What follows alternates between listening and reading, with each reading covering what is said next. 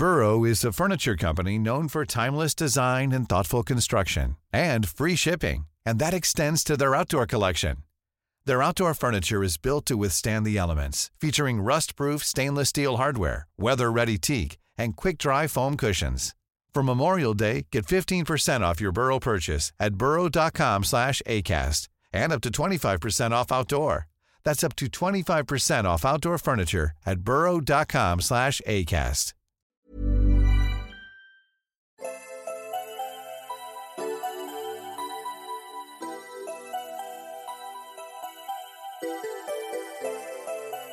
Herzlich willkommen bei Puppies in Crime, unserem True Crime Podcast. Ich bin Marike. Und ich bin Amanda. Es ist Samstag.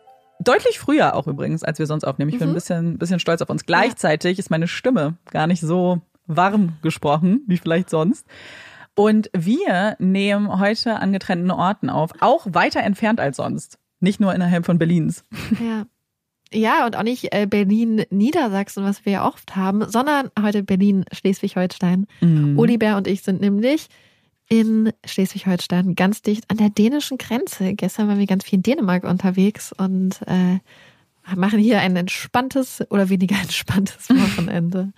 Ja, und ich habe mich jetzt hier oben in dem Ferienhaus, wo wir sind, so das Kinderzimmer mit ganz viel Kissen und so zurechtgeruckelt und sitze jetzt auf dem Boden vor einem Stuhl. Vor mir der kleine Karton von dem kleinen Adventskalender. Den habe ich genommen. Da ist jetzt immer mein Mikro drin und habe den umgestellt. Und darauf steht jetzt mein Mikro. Ich habe euch bei Instagram auch Fotos, also in der Story hochgeladen, falls euch das interessiert. Ja. Ja. Und es war frostig, hast du gesagt. Frostig. Es hat geschneit. Es war so kalt. Es war sogar so kalt, dass als wir in der ersten Nacht hier angekommen sind, ist Olaf, Olaf ist quasi trainiert, dass ich einfach die Tür dann aufmache und dann sage ich Olaf Pipi und dann geht Olaf raus und macht Pipi. Also nochmal so vom Schlafen gehen und er wollte ja nicht. Ich habe die Tür aufgemacht und gesagt, Olaf Pipi. Ja. Und er wollte losgehen und dann hat er gemerkt, nee, und ist zurückgelaufen, weil es so windig war und so kalt und es lag hier auch überall Schnee. Oh, fühle ich aber. Würde ich mich genauso benehmen, tatsächlich. Wir hoffen, ihr habt es euch vielleicht cozy gemacht oder wenn ihr draußen seid, seid ihr dick eingepackt oder im besten Fall ist es gar nicht so frostig bei euch. Und bevor ich jetzt aber mit dem Fall anfange, gibt es hier jetzt erstmal noch ganz kurz Werbung. Ich weiß nicht, wie das bei euch ist, aber ich bin gefühlt ständig auf der Suche nach neuen Kleidungsstücken, die mein Leben bereichern können, die sich im besten Fall ganz toll anfühlen, die stylisch sind und die qualitativ so hochwertig sind, dass sie mich ganz, ganz lange Zeit begleiten können. Und wenn das bei euch vielleicht auch so ist, dann solltet ihr auf jeden Fall mal bei Armed Angels vorbeischauen, denn das Kölner Modelabel bietet euch genau das. Erstmal richtig, richtig coole, stylische Kleidung, die nicht nur zeitlos ist, sondern auch am wenigsten schädlich für unseren Planeten. Denn genau das ist Armed Angels wichtig und dafür nutzen sie auch ihre Reichweite, um Menschen inspirieren zu können, vielleicht nachhaltiger zu konsumieren und auch unsere Lebensweisen vielleicht so zu verändern, dass wir dem Klimawandel entgegenwirken können. Ein Kleidungsstück, bei dem mir besonders wichtig ist, dass es sich gut anfühlt, dass es lange hält und mich lange begleiten kann, sind übrigens Jeans. Ich finde, Jeans machen einfach jedes Outfit irgendwie perfekt und deswegen gehört eine gut sitzende, qualitativ hochwertige Jeans, finde ich, auch in jeden Kleiderschrank. Das sehe ich genauso und ich glaube auch, ich habe mit der Mulia von Armed Angels meine Forever-Hose gefunden. Ich liebe den Look, also die hat so ein bisschen weiteres Bein, aber vor allem sitzt sie wie angegossen. Ich weiß noch, wo ich das erste Mal reingestiegen bin, ich dachte so, okay, so können sich Jeans anfühlen. Ich glaube, ich habe jetzt wirklich den Unterschied verstanden zwischen einer guten Jeans und einer Lieblingsjeans, weil ich mir jetzt auch die ganze Zeit, normalerweise trage ich auch gerne so entspanntere Kleidung, und jetzt versuche ich mir die ganze Zeit Gründe zu suchen, warum ich diese Jeans anziehe. Und ja, möchte sie am liebsten gar nicht mehr ausziehen und kann das auch mit gutem Gewissen machen.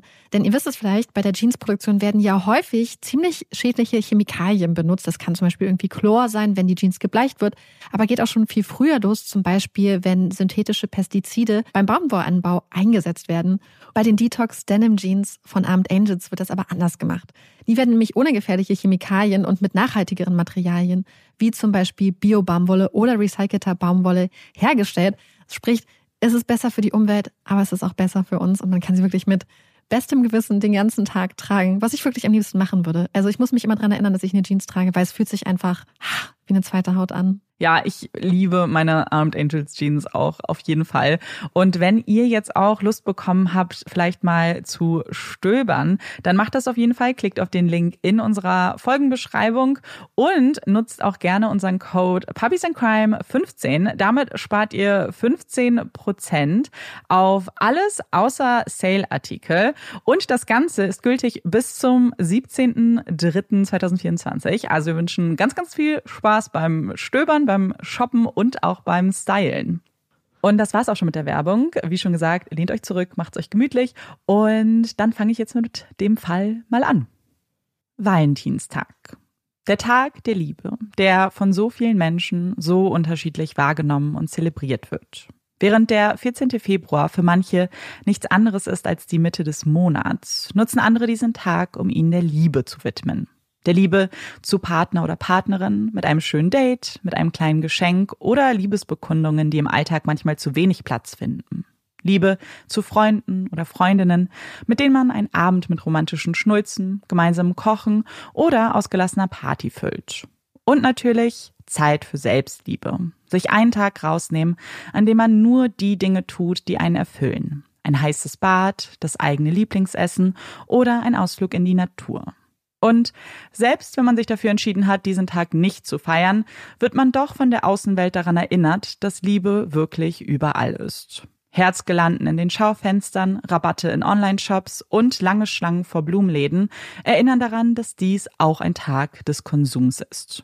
Geprägt von dem Druck, das perfekte Geschenk oder den schönsten Blumenstrauß zu finden, weil man sonst mögliche Enttäuschung im Gegenüber riskiert. Auch Nate Lee steht vor der zermürbenden Aufgabe, das perfekte Geschenk für seine Freundin Denise zu finden.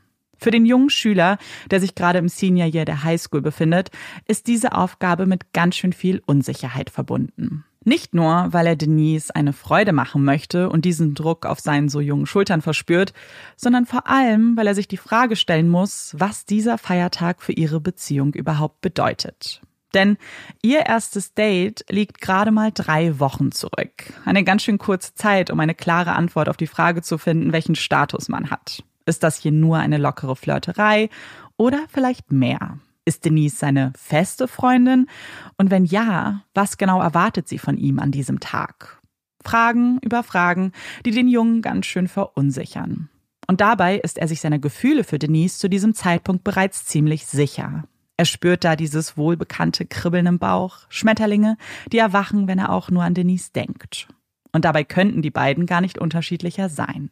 Denise, ein junges Mädchen mit erdbeerblonden Haaren und strahlend hellen Augen, ist schüchtern, zurückgezogen und spart mit Blicken und Worten. Ihre Nase steckt sie stattdessen lieber in ein gutes Buch oder ihre Mathe-Hausaufgaben, die für sie, anders als für andere Schüler und Schülerinnen, nicht der pure Horror, sondern sogar Spaß bedeuten. Nate ist da ganz anders. Er ist beliebt, ein aufgeschlossener Typ, der sich sowohl auf dem Sportfeld als auch auf der nächsten Hausparty zu Hause fühlt.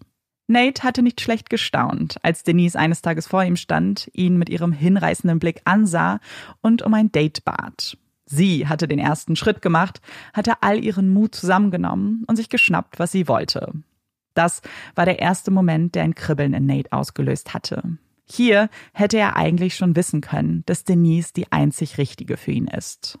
Ein Gefühl, das sich in den 3 Wochen nach besagtem ersten Date weiter verstärkt hat und nun in ihm den Wunsch weckt, Denise einen schönen Valentinstag zu bereiten. Nach langem Stöbern im Kaufhaus, nach einigem Hin und Her, entscheidet sich Nate schließlich für einen $40-Ring von Walmart als Geschenk für seine Denise. Der Ring ist Silber, geformt zu einem Herzen, perfektioniert durch einen kleinen Glitzerstein in der Mitte. Was für Nate nur eine kleine Geste ist, nicht der Rede wert, bedeutet für Denise die Welt. Ihre Augen strahlen, als sie in die kleine Schachtel blickt, den Ring herauszieht und sich diesen an den Finger steckt.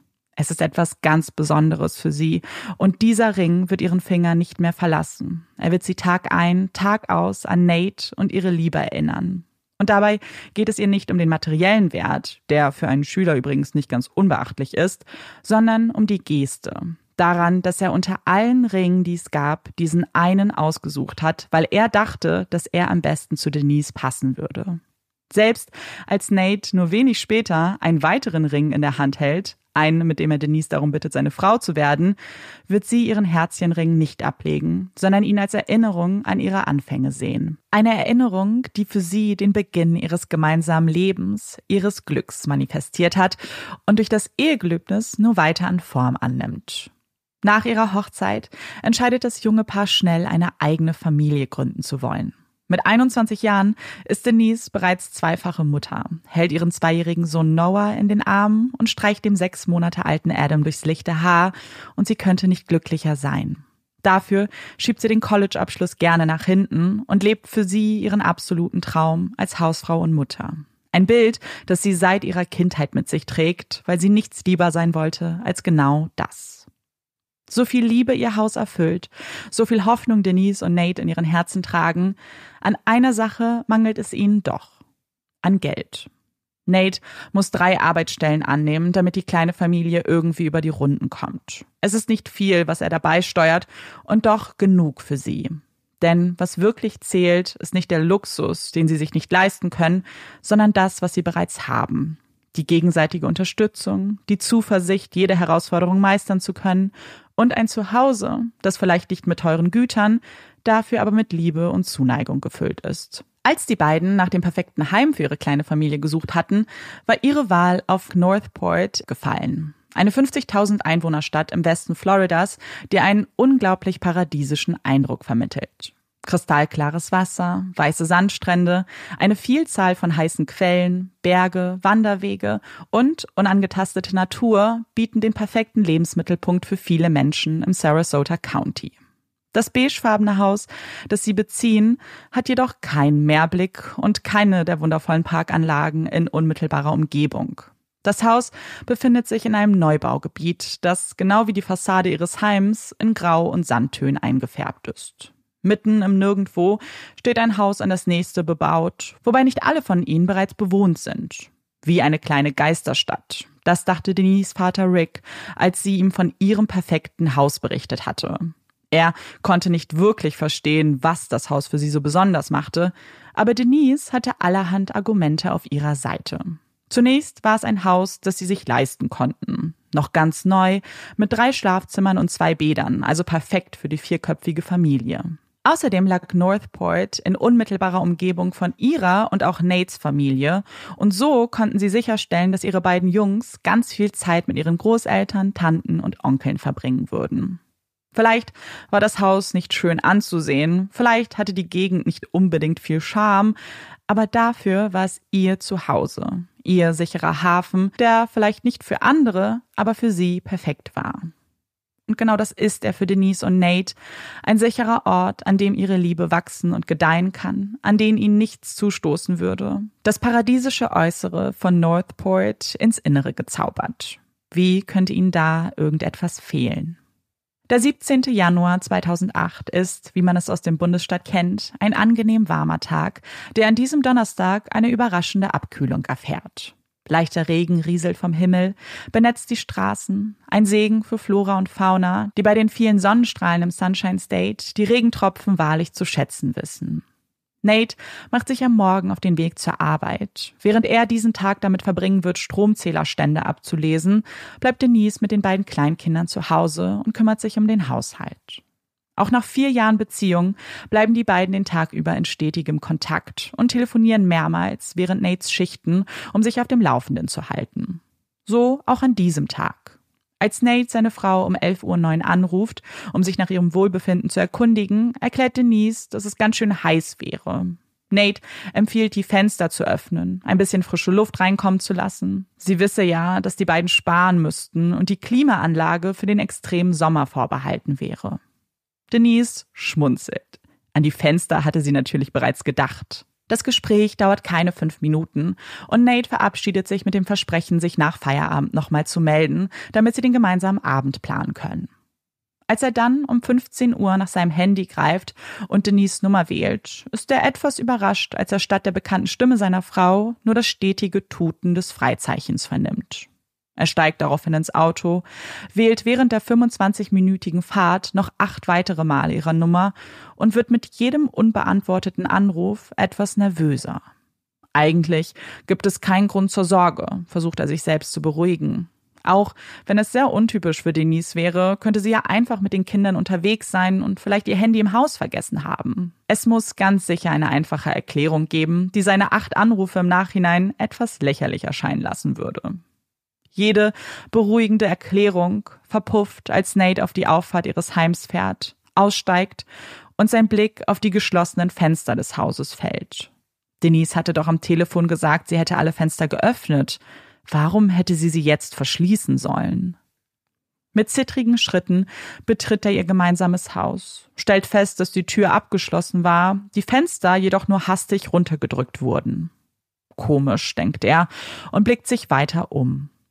Auf den ersten Blick sieht alles genauso aus wie am Morgen, als er das Haus verlassen hat. Er ruft nach Denise, erhält keine Antwort und geht von einem Raum zum nächsten. Vielleicht ist sie ja wirklich nochmal spazieren gegangen und hat deshalb auch die Fenster verschlossen. Eine logische Theorie, die sofort zerstört wird, als Nate das Kinderzimmer betritt. Denn dort blicken ihn seine Söhne mit großen Augen an. Beide liegen in einem Bettchen und bei diesem Anblick setzt Nates Herz für einen Moment aus. Es ist nicht nur der Umstand, dass Denise die beiden nie in ein Bett gebracht hätte und dass sie niemals mit vollen Windeln darin sitzen lassen würde. Es ist vor allem die Abwesenheit von Denise, die Nate unmissverständlich klar macht, dass etwas ganz Schlimmes passiert sein muss. Um ganz sicher zu gehen, durchsucht er das ganze Haus nach ihr, findet statt seiner Ehefrau jedoch nur ihre Habseligkeiten vor. Sowohl ihre Schlüssel als auch ihre Handtasche und ihr Handy liegen im Inneren. Nur Denise selbst fehlt und dafür gibt es einfach keine logische Erklärung. Unter keinen Umständen hätte Denise die beiden Kinder alleine gelassen. Nate greift sofort zum Telefon und verständigt den Notruf und versucht mit möglichst ruhiger Stimme seine schlimmste Vermutung in Worte zu fassen. Und dabei hält er sich verständlicherweise ziemlich vage, denn Nate weiß ja gar nicht, was geschehen ist. Er weiß nur, dass Denise weg ist, dass dieses Verhalten unglaublich untypisch für sie wäre und dass man unbedingt nach ihr suchen muss. Eine Einschätzung, die die Mitarbeitenden zu teilen scheinen und ihm versichern, dass sich ein Polizist oder eine Polizistin baldmöglichst bei ihm melden würde. Nate kann aber nicht warten. Er kann nicht einfach da sitzen und nichts tun. Er muss handeln und er kennt einen Menschen, der ihm vielleicht noch eine viel größere Hilfe sein könnte als jeder Polizist und jede Polizistin. Und so greift er erneut zum Telefon, um einen Mann zu verständigen, für den damit ebenfalls sein schlimmster Albtraum wahr werden würde. Als Denise' Vater Rick auf sein Handy blickt und ihm dort Nates Name entgegenspringt, ist dieser nicht wirklich überrascht. Er hatte bereits auf einen Rückruf gewartet und drückt deshalb freudestrahlend auf das grüne Hörersymbol und begrüßt Nate mit einer Frage. Wollt ihr heute Abend zum Dinner rüberkommen? Etwas perplex zögert Nate einen Moment und spricht dann Worte, die für Rick überhaupt keinen Sinn ergeben. Wir können nicht kommen, denn Denise ist verschwunden. Verschwunden? Was meinst du damit? Nate erklärt in wenigen Worten, was sich in den letzten Minuten zugetragen hat. Dass sich Denise einfach in Luft aufgelöst hat, die Kinder aber alleine zu Hause waren. Er macht sich unglaubliche Sorgen um sie. Und Rick wisse ja, dass sie niemals einfach so verschwinden würde. Rick schlüpft in diesem Moment aus der Vaterrolle und zieht eine imaginäre Uniform an, die ihn sofort in die Schuhe seines Arbeits-Ichs steckt.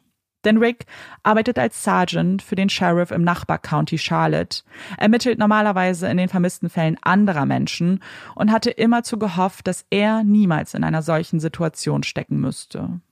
Die Zahnräder in seiner Gedankenmaschine fangen an zu rattern. Was in seinem Arbeitsalltag nun eine Liste von To-Dos hervorrufen würde, wird in seinem eigenen Fall natürlich von vielen Emotionen getrübt. Er weiß, dass man bei diesen Eckdaten zunächst Nate ins Visier nehmen würde, dass er als Lebenspartner bei dem Verschwinden der eigenen Frau sofort verdächtig wäre. Rick weiß auch, dass das hier absolute Zeitverschwendung wäre. Zeit, die sie nicht haben, wenn sie Denise finden möchten. Er glaubt Nate, dass er nichts mit dieser unerklärlichen Situation zu tun hat. Er weiß, dass er seiner Tochter kein Haar krümmen würde. Damit stellt sich dem erfahrenen Sergeant, der seit über 25 Jahren in diesem Berufsfeld tätig ist, jedoch die Frage, was dann passiert ist. Das gilt es nun herauszufinden, mit jeder möglichen Ressource, die er hat. Rick wendet sich zunächst an das eigene Kollegium, lässt sich dort die Freigabe erteilen, direkt mit dem Sarasota County zu kommunizieren und wendet sich schließlich mit einer flehenden Bitte an sie. Bitte, sucht nach meiner Tochter. Wir geben euch jede Unterstützung, unseren Helikopter, unsere Hunde, aber bitte, nehmt sofort die Suche auf.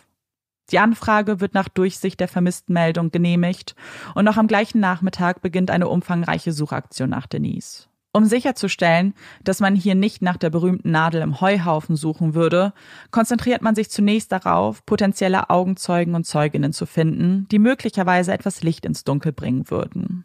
Ein erster Erfolg kann in einem Gespräch mit der direkten Nachbarin der Lees gewonnen werden. Die junge Frau erklärt den Ermittlern, dass sie gegen Mittag ferngesehen hatte. Ihr Wohnzimmer ist so ausgerichtet, dass man aus dem Fenster, vor dem der Fernseher steht, auch die dahinterliegende Straße sehen kann. Dort fiel ihr ein Wagen auf, der sich seltsam verhielt. Ein grüner Camaro, der ungewöhnlich oft die sonst eher wenig befahrene Straße in ihrer Siedlung auf- und abfuhr. Bestimmt 4 oder 5 Mal war er an ihrem Fenster vorbeigefahren, bevor sie sich dazu entschied, mal nach draußen zu gehen und dem Fahrer vielleicht zu helfen. Schließlich wirkte dieser ganz schön verloren. Als sie auf die Straße trat, sah sie dem Mann hinter dem Steuer in die Augen. Dieser bog aber in diesem Moment in die Auffahrt von Denise und Nate und die Nachbarin entschied sich, wieder hineinzugehen, weil sie annahm, dass der Mann damit ja sein Ziel gefunden hätte. Als sie dann etwa 10 bis 15 Minuten später wieder nach draußen ging, fuhr der grüne Camaro fort. Das war so gegen 14.30 Uhr. Ob neben dem Fahrer noch jemand im Wagen war, hatte sie nicht sehen können.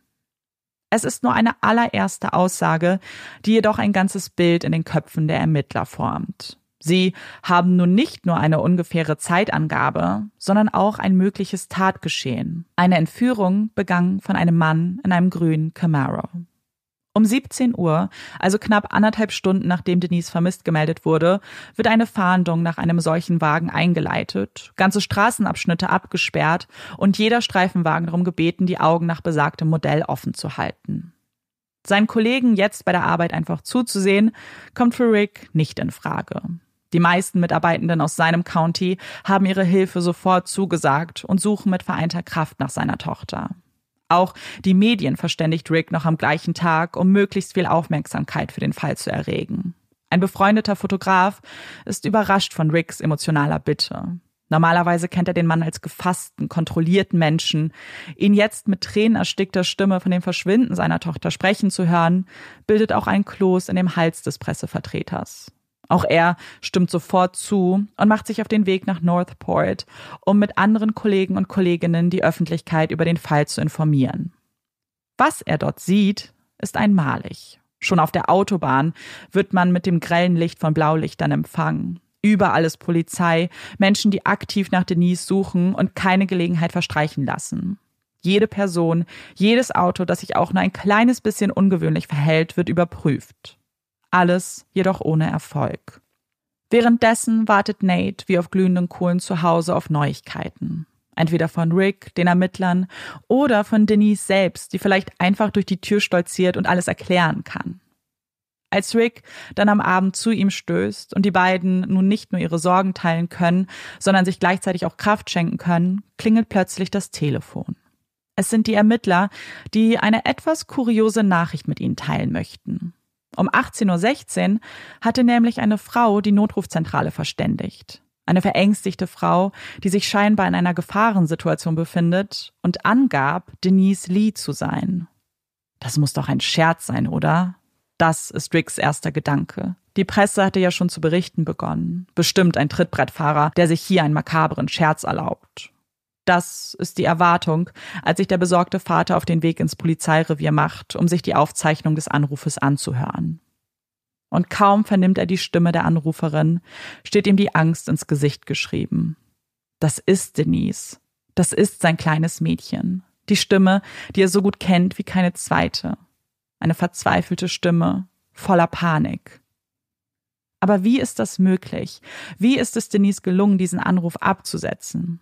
Eine Frage, deren Antwort sich aus dem Gespräch selbst ergibt. Offenbar war es Denise gelungen, an das Handy ihres Entführers zu kommen und die 911 zu wählen. Sie hatte dann das Telefon neben sich platziert und es so aussehen lassen, als ob sie mit dem Entführer sprechen würde, hatte gleichzeitig aber auch die Mitarbeiterin der Notrufzentrale mit Informationen versorgt.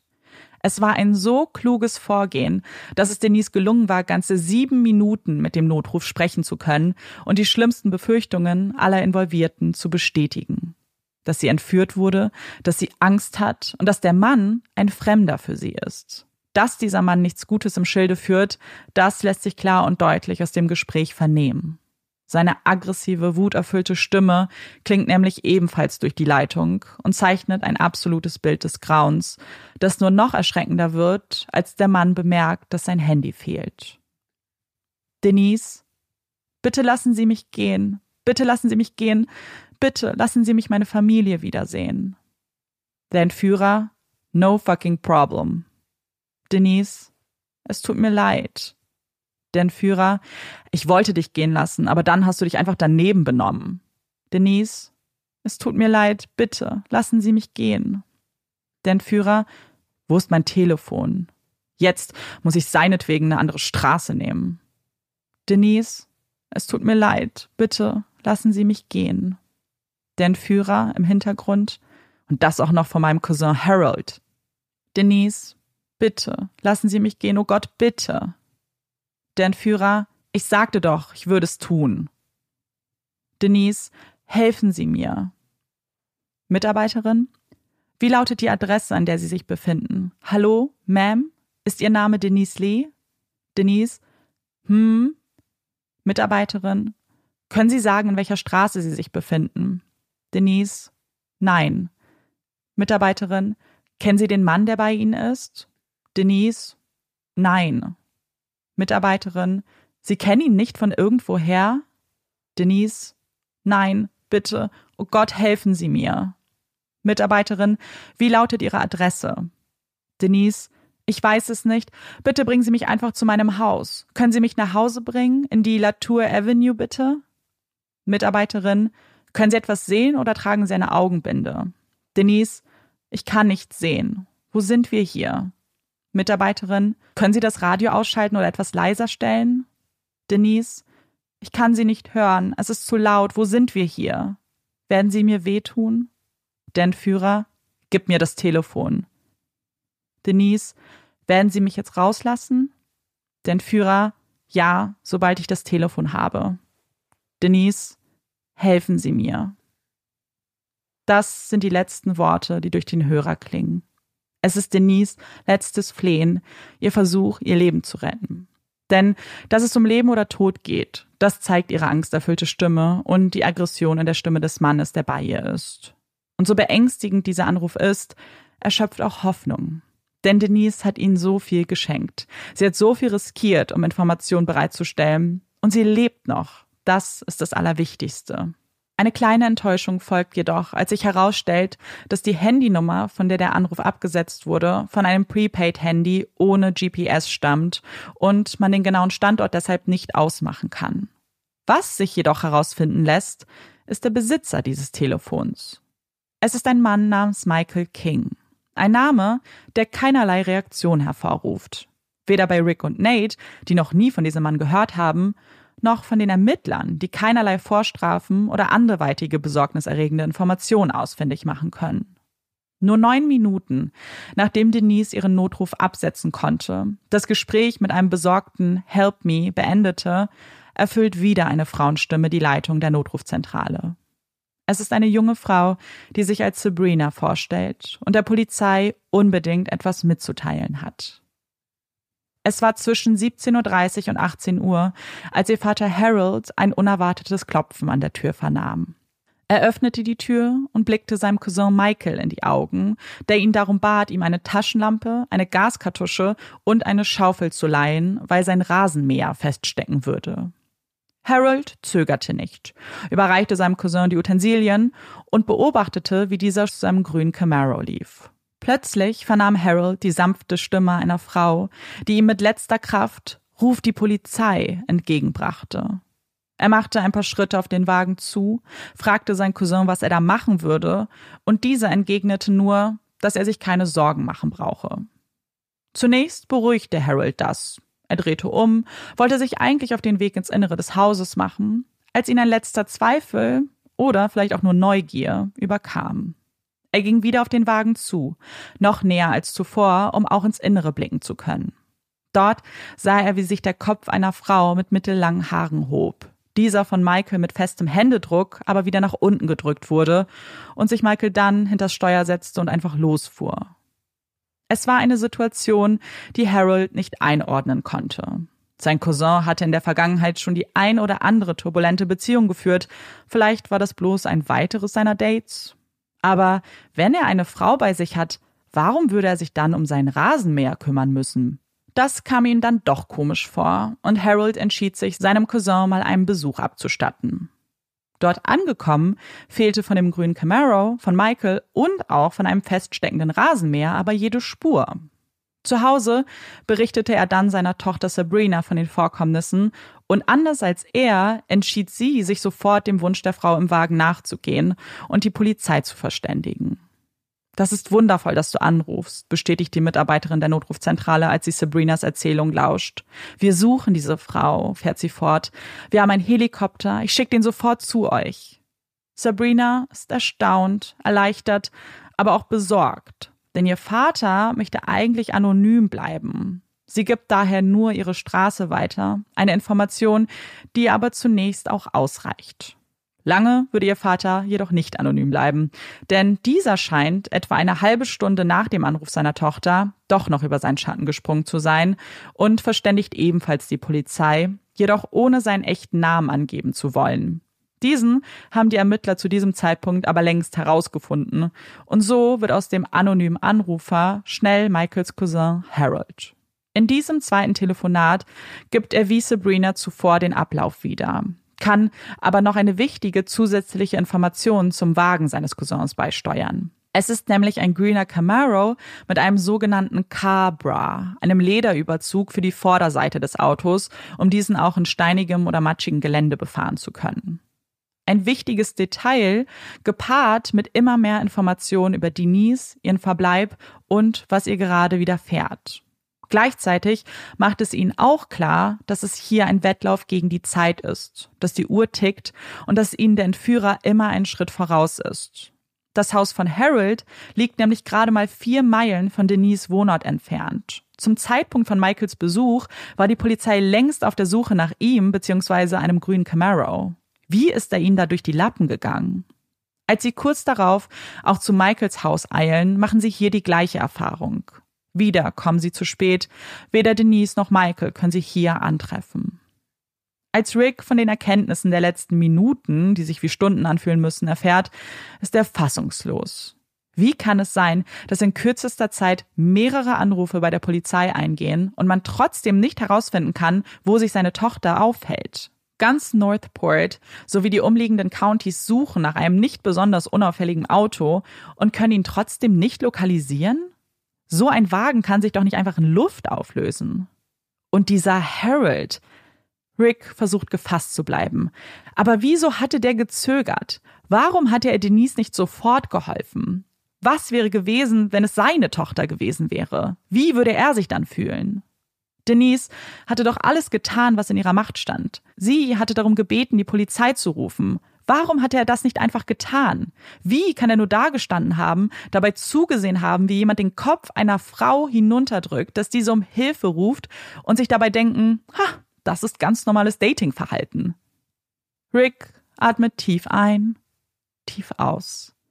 Es wird alles gut werden. Es sind gerade mal ein paar Stunden vergangen. Sie würden diesen Michael schon noch schnappen. Er hat festes Vertrauen in die Arbeit seiner Kollegen und Kolleginnen. Sie würden Denise sicher und heil nach Hause bringen. Es ist 21 Uhr am selben Tag und 2 Polizisten stehen auf der Interstate 75 stationiert und halten ihre Augen nach einem grünen Camaro offen. Neben der Beschreibung des Wagens haben sie auch Angaben zum Kennzeichen und Fotos von Michael und Denise erhalten, um ihnen bei der Suche nach ihnen zu helfen. Ihr Blick wandert die vielbefahrene Straße auf und ab, achtet dabei nicht nur auf die vorbeifahrenden Modelle, sondern auch auf mögliches auffälliges Fahrverhalten. Gegen 21.10 Uhr gehen dann in ihren Köpfen alle Alarmsignale hoch. Das war er doch. Das ist doch der Wagen, nach dem sie Ausschau halten. Ganz sicher. Ein grüner Camaro, bestätigen die beiden, starten den Motor und ihr Blaulicht und fahren sofort los. Sie folgen dem Fahrzeug eine kurze Zeit, schaffen es dann schließlich, den Wagen zu überholen und zum Anhalten zu bewegen. Jetzt folgt eine Sequenz von Handlungen, die man so auch aus dem Fernsehen kennt und die als Felony Stop bezeichnet wird. In diesem Fall parkt man vor dem Wagen, bremst diesen aus und sobald dieser zum Stehen kommt, geht es darum, die Person festzunehmen. Mit gezogener Waffe eilt einer der Polizisten auf den Wagen zu, brüllt mit fester Stimme, dass der Mann aussteigen soll und muss diese Aufforderung auch noch 4 weitere Male wiederholen, weil sich im Inneren nichts zu rühren scheint. Erst als man androht zu schießen, öffnet sich die Tür und ein Mann tritt heraus. Es ist ein Mann mit gräulichen Haaren, tiefen Augenringen und einem runden Gesicht. Es ist der gleiche Mann, der sich auch auf den Fotos befindet, die man dem Polizisten hat zukommen lassen. Vor ihnen steht der 36-jährige Michael King. Er trägt ein Camouflagehemd und eine dunkle Jeans, die jedoch komplett durchnässt ist und Spuren von Dreck aufweist. Als der Polizist an ihn herantritt, ihm Handschellen anlegt und auch das Portemonnaie aus der Hosentasche zieht, bestätigt das erneut, dass sie hier wirklich den Richtigen vor sich haben. Als sie dann einen Blick ins Innere des Wagens werfen, ist die Enttäuschung gigantisch. Denn Denise kauert nicht auf der Rückbank. Von ihr fehlt jede Spur. Sie kommen mal wieder zu spät. Verdammt, eine frustrierende Erkenntnis, die sie jetzt aber natürlich nicht demotivieren darf. Schließlich haben sie mit der Festnahme von Michael einen riesigen Schritt in die richtige Richtung getan und er würde ihnen sicher verraten können, wo er Denise hingebracht hat. Auf dem Revier angekommen, wird diese Annahme jedoch schnell enttäuscht. Michael spricht nicht ohne seinen Rechtsbeistand. Das kommuniziert er von Anfang an. Auch der Versuch, mit Hilfe von Harold etwas ändern zu können, ist nicht wirklich von Erfolg gekrönt. Michael spricht zwar mit ihm, wird von einer Videokamera auch dabei aufgezeichnet, aber seine Story ergibt wirklich wenig Sinn. Er berichtet seinem Cousin, dass er und Denise entführt wurden, dass man ihnen die Augen verbunden hätte und er deshalb nicht wisse, wo sich Denise aufhalten würde. Auch wenn die Ermittler diesen Worten kaum Glauben schenken, begeben sie sich trotzdem auf die Suche nach dem besagten Ort der Entführung, an den sich Michael aber nicht genau erinnern kann, und finden dort, beziehungsweise in der beschriebenen Umgebung, keinerlei Hinweise auf Denise' Verbleib. Nach der Festnahme von Michael und seiner offiziellen Anklage wegen Entführung, die kurz darauf erfolgte, erhalten die Ermittler einen Durchsuchungsbeschluss, um Michaels Haus genauer zu untersuchen. Und was sie dort erblicken, lässt ihnen das Blut in den Adern gefrieren. Es sind klare Anzeichen dafür, dass Denise hier gewesen ist und was ihr hier womöglich angetan wurde. Im ganzen Haus verteilt finden sie Reste von Klebeband, einiges geschmückt mit Denise' langem blonden Haar. Auf dem Boden in Michaels Schlafzimmer liegt eine Winnie-the-Pooh-Decke, auf ihr ein Kissen und dahinter ein Spiegel, der an der Wand lehnt. Das Fenster in dem Zimmer wurde mit einer Decke abgehangen, damit bloß niemand mit ansehen würde, was hier vonstatten ging. Alle Gegenstände werden gesichert, ins Labor geschickt, Proben genommen und ebenfalls zur weiteren Analyse versendet. Auch den Green Camaro untersucht man gründlich, sichert einige Beweismittel und reibt Wattestäbchen an Stellen, die ungewöhnliche Rückstände von Flüssigkeiten aufweisen. Ein Tütchen nach dem anderen wird sorgsam in Kisten verpackt, die Kartons dann in den Polizeiwagen gehievt, um diese nochmal ganz genau untersuchen zu können. Das Problem? Es scheint jetzt schon klar zu sein, dass keins dieser Beweismittel verraten kann, wo sich Denise gerade aufhält. Man kann erahnen, dass ihr Schreckliches angetan wurde, aber die allerwichtigste Frage, die immer noch unbeantwortet bleibt, ist doch, wo ist Denise? Das gilt es nun dringend herauszufinden und so werden noch mehrere Teams eingespannt, um Denise sicher nach Hause zu bringen. Das Ganze wird unterstützt von unterschiedlichen Pressevertretern, die die aktuellsten Entwicklungen zusammenfassen, Michaels Foto zeigen und um weitere Hinweise in diesem Fall bitten. Als Jane Koslowski das Bild des festgenommenen Mannes erblickt, realisiert sie sofort, um wen es sich da handelt und greift zum Telefon, um die Polizeidienststelle von North Port zu verständigen. »Hallo, ich bin Jane. Ich habe gestern mit Ihnen gesprochen. Ich wollte mich nur noch mal melden, falls Sie noch weitere Fragen haben oder ich sonst irgendwie helfen kann.« Jane? Ein Name, der den Polizisten komplett fremd ist. Selbst als diese fortfährt, erklärt, dass sie am 17. Januar, also am Vortag, den Notruf verständigt hatte, weil sie Michael King gesehen hatte, klingelt bei den Mitarbeitenden rein gar nichts. Es gibt keinerlei Notiz über diesen Anruf, über Janes Informationen und die Polizisten kommen sich veralbert vor. Aber Jane lässt sich nicht abwimmeln. Nachdem dieses erste Telefonat für sie enttäuschend verlaufen ist, versucht sie es noch 2 weitere Male, bis sich endlich jemand an die Arbeit macht, um herauszufinden, wovon Jane hier überhaupt spricht und was geschehen ist. Denn Jane hatte am Tag der Entführung gegen 18:30 Uhr den Notruf verständigt. Sie war gerade auf dem Highway 41 unterwegs, als sie an einer roten Ampel Halt machte und neben sich verzweifelte Rufe ausmachen konnte. Neben ihr stand ein blauer Camaro und auf der Rückbank bewegte sich etwas und schrie. Es schrie unglaublich laut, flehte, bat um Hilfe und Jane war sich sofort sicher, dass es sich hier um eine Kindesentführung handelte. Sie hatte noch nie so schreckliche Schreie gehört. Und dann drehte sich der Mann im Wagen um und drückte das Kind weiter nach unten. Aber das Kind wehrte sich, eine Hand schoss nach oben und klopfte vehement gegen das Fenster.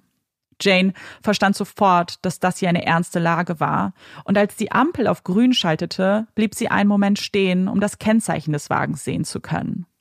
Aber der Mann fuhr nicht wie erwartet los, sondern er blieb stehen, wartete, und als Jane dann mit langsamem Tempo losrollte, ordnete er sich hinter ihr ein. Das war sehr auffällig und Jane entschied sich sofort, die 911 zu wählen und beschrieb der Notrufzentrale, was sie da soeben beobachtet hatte. Sie versuchte noch eine ganze Zeit, den Wagen im Auge zu behalten.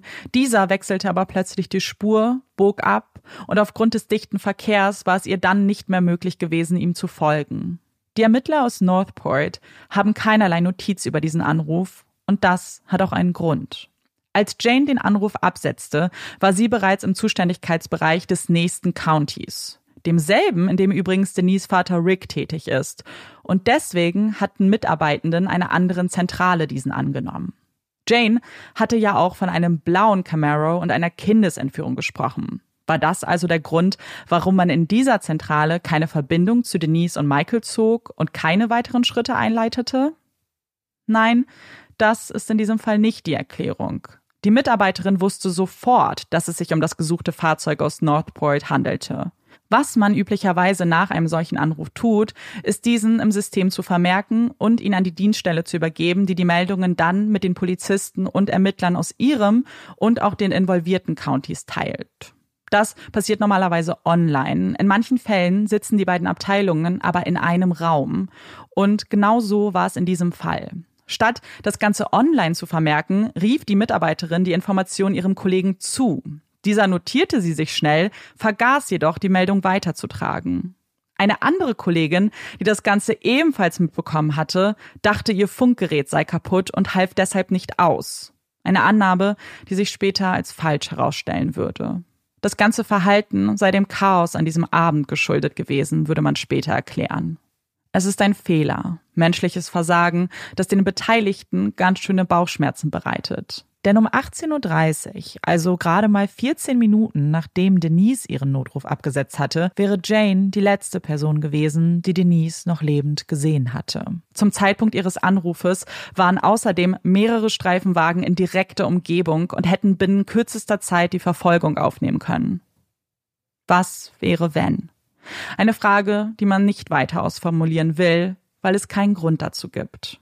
Sie würden Denise finden, sie in Sicherheit bringen und dann wäre das alles halb so schlimm. Es wäre ein frustrierender Akt, der zwar Konsequenzen haben müsste, aber man würde sich niemals fragen, was gewesen wäre, wenn Menschen schneller reagiert hätten, wenn die Meldung korrekt bearbeitet worden wäre, wenn irgendjemand eingeschritten wäre, wenn jemand Denise gehört und ihr geholfen hätte. Ihr Vater Rick ist sich sicher, dass er sich diese Fragen nicht stellen muss, dass er und Nate Denise bald wieder in die Arme schließen würden und dass jedes Gedankenkarussell jetzt Zeitverschwendung wäre. Es darf keine Welt ohne Denise geben und solange sich die Erde noch dreht, glauben sie auch fest daran, dass sie sie finden würden, dass sie bloß nicht aufgeben dürfen. Der 19. Januar ist der Tag, an dem die Erde für sie stillsteht. Ein ganzes Team von Ermittlern hat sich in den frühen Morgenstunden auf den Weg zum Plaintain Boulevard gemacht. Hierbei handelt es sich um eine Straße in einer abgelegenen Wohnsiedlung und dort hatte man am Vortag eine auffällige Stelle ausmachen können. Aufgeschüttete Erde, die mit Hilfe einer Schaufel glatt gedrückt wurde, darüber ein paar Tropfen Blut. Als man mit der Spurensicherung und vielen Mitarbeitenden diese Stelle untersucht, wird jede Hoffnung auf ein Happy End mit einem Schlag zerstört. Denn genau in diesem flachen Grab entdecken sie den leblosen Körper von Denise. Sie ist nackt, liegt in Embryonalstellung vor ihnen, eine Wasserlache unter sich. Und die Todesursache ist offensichtlich. Ein direkter Schuss in den Kopf. Neben der Leiche wird eine Patronenhülse einer 9mm-Waffe gefunden und einige Meter entfernt sichert man eine Boxershort. Nate erkennt und identifiziert diese als seine und erklärt, dass Denise sie an besonders warmen Tagen immer getragen hatte. Eine Erinnerung, die ihn mit Freude und mit einem direkten Stich ins Herz erfüllt.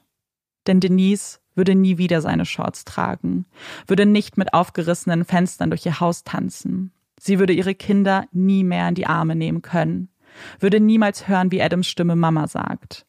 Denise war 21 Jahre alt. Sie hatte so viele Träume und Ziele, hatte sich ein Leben aufgebaut, das für sie aus einem Bilderbuch hätte stammen können. Aber in Märchen kommt nicht einfach ein fremder, böser Mann daher, entführt die Prinzessin, vergewaltigt sie und tötet sie danach. In Märchen gibt es ein Happy End. Eins, für das Denise selbst in der ganzen Tortur gekämpft hatte. Sie hatte alles getan, hatte sich alles aus ihren Lieblings-Crime-Serien gemerkt, hatte geschrien, gefleht, geplant und es war nicht genug. Denn am Ende des Tages war es nicht, was sie getan oder nicht getan hat, sondern einzig die Entscheidung von Michael King, die sie das Leben gekostet hat. Und genau dafür muss er bezahlen.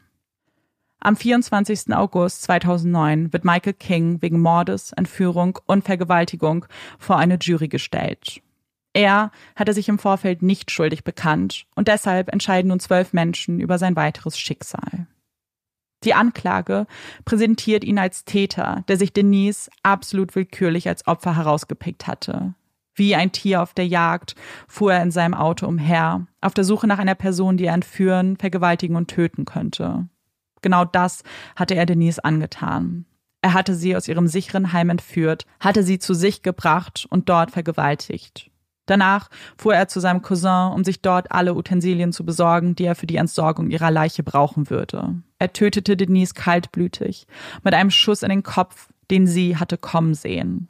Es ist das Allerschlimmste, ein wahr gewordener Albtraum für Denise, aus dem sie sich herauskämpfen wollte. Und damit all ihre Bemühungen nicht umsonst waren, muss die Jury diesen unfassbar gefährlichen Mann unbedingt schuldig sprechen. Um diese Version der Geschehnisse zu untermauern und die Jury von Michaels Schuld zu überzeugen, laden sie viele Zeugen und Zeuginnen ein, unter ihnen auch Michaels Cousin Harold und Jane, und listen eine Vielzahl von Beweisen und Indizien auf, die Michael mit der Tat in Zusammenhang bringen. Besonders erschreckend sind die vielen Notrufe, die getätigt wurden. Ganz vorne mit dabei einer von Denise selbst. Ihre panische Stimme erfüllt den Saal. Man sitzt mit ihr im Auto, fleht und zittert mit ihr mit. Denn obwohl man den Ausgang bereits kennt, spürt man die Hoffnung, die auch Denise geleitet haben muss, um dieses Risiko einzugehen. Sie hatte auf so brillante Art und Weise Informationen bereitgestellt, um ihren Täter selbst zu überführen. Und das war nicht einmal Denise' einziger Versuch. Sie hatte Harold und Jane mit Lauten, mit Rufen, mit allem, was sie hatte, auf sich aufmerksam gemacht. Und als sie dann die Hoffnung aufgegeben hatte, als ihr klar gewesen sein muss, dass sie nicht mehr nach Hause kehren würde, setzte sie alles daran, wenigstens für ihre eigene Gerechtigkeit zu sorgen. Sowohl in Michaels Haus als auch in seinem Auto hatte man ihre Haare gefunden. Haare, die sie sich zum Teil selbst herausgerissen haben muss und diese sogar in den Spalt auf der Rückbank des Autos gestopft hatte. Und genau dort hatte sie noch etwas versteckt. Etwas, das man ihr klar und deutlich zuordnen würde. Etwas, das sie niemals freiwillig abgenommen hätte. Der silberne Herzchenring, den Nate ihr an ihrem allerersten Valentinstag geschenkt hatte. Ein Ring, der ihr wichtiger war als ihr Ehering. Der Anfang von allem. Weitere Beweise und Indizien, die im Wagen gesichert wurden: die Schaufel und die Gaskartusche, die sich Michael von Harold ausgeliehen hatte, das Prepaid-Handy, von dem der Notruf abgesetzt wurde, unzählige DNA-Spuren von Denise und auch einen Handabdruck auf dem Fenster, den man ihr zuordnen kann. Sowohl auf der Boxershorts, die man in der Nähe der Leiche gefunden hatte, als auch auf der Decke aus Michaels Haus konnte man Spermaspuren sicherstellen, die mit einer Wahrscheinlichkeit von 1:1 Billiarde nicht von ihm stammen. Im Haus konnten zudem ebenfalls einige DNA-Spuren von Denise sichergestellt werden. Dass Denise sowohl im Auto als auch in Michaels Haus war, scheint damit klar zu sein. Nicht nur, weil es die DNA beweist, sondern auch, weil es Zeugen und Zeuginnen dafür gibt. Dass Michael ebenfalls an beiden Orten war, scheint genauso sicher. Auch seine DNA konnte sichergestellt werden und sowohl Jane als auch die Nachbarin der Lees haben Michael King aus einem Fotoline-up klar als Fahrer des Wagens identifiziert. Auch Harold bestätigt, dass die männliche Stimme, die man auf dem Notruf hören kann, die seines Cousins ist. Dass es also Michael war, der Denise entführt und auch vergewaltigt hat, daran scheint es kaum Zweifel zu geben. Auch nicht bei der Verteidigung. Denn diese hatte in ihrem kurzen Opening Statement lediglich betont, dass Michael nicht derjenige war, der Denise erschossen hätte und dass sie das auch beweisen würden. Kleiner Spoiler an dieser Stelle, Beweise wird die Verteidigung keine aufführen. Sie werden nicht einmal eigene Zeugen und Zeuginnen vorladen. Sie werden jedoch eine eigene Theorie aufstellen, wer den tödlichen Schuss abgefeuert hat. Eine Theorie, die es jedoch nicht wirklich vor die Jury schaffen würde. Die Verteidigung konfrontiert nämlich einen Zeugen der Anklage mit dieser besagten Theorie und fragt ihn im Kreuzverhör, ob er nicht derjenige war, der Denise getötet hatte. Der Mann, der sich diese Frage anhören muss, ist Robert Salvador. Er ist ein Freund von Michael King und war gerade mal 2 Stunden vor der Entführung mit ihm auf einem Schießplatz. Robert war für kurze Zeit verdächtig, weil er der Polizei verschwiegen hatte, dass er Michael an dem besagten Tag gesehen hatte und später dazu gestand, dass er einige der Anrufe zwischen den beiden von seinem Handy löschte. Ganz schön seltsames Verhalten, das Robert später jedoch erklären würde. Seine Frau mochte Michael nicht und damit diese nicht herausfinden konnte, dass die beiden noch Kontakt hatten, löschte er die Anrufe aus der Historie. Außerdem sollte sie nicht wissen, dass die beiden zusammen abhingen und deswegen hatte er dieses Treffen verschwiegen. Die Polizei entschied sich, ihm zu glauben und sah ihn nicht mehr als Verdächtigen, sondern als Zeugen, der auch ein paar interessante Informationen zutage förderte. Unter anderem, dass Michael an dem besagten Tag seine eigene 9mm-Waffe zum Schießplatz mitgebracht hatte und mit dieser und auch anderen Waffen schoss. Der Polizei war es im Nachhinein gelungen, 47 Patronenhülsen von diesem Tag zu sichern, von denen 3 auch die gleichen Markierungen aufzeigten wie die, die man neben Denise' Leiche gefunden hatte. Dass Robert gelogen hatte, macht ihn in den Augen der Verteidigung zu einem möglichen Täter. Getreu dem Motto, wer einmal lügt, dem glaubt man nicht, könne man ihm ja auch nichts anderes mehr glauben. In dem Kreuzverhör fragen sie ihn, ob er Michael nach dem Treffen noch besucht hätte, ob er sein Rasenmäher reparieren wollte, ob er zum Plaintain Boulevard, also dem Ort, an dem man Denise' Leiche gefunden hatte, gefahren wäre und ob er Denise erschossen hätte. Robert verneint alle Fragen und bis auf die letzte werden diese nachträglich vom Richter gestrichen, weil sie keinerlei Grundlage haben. Trotzdem ist das die Verteidigungsstrategie, auf die man sich berufen wird. Dass es auch jemand anders hätte sein können, der geschossen hat, zum Beispiel Robert.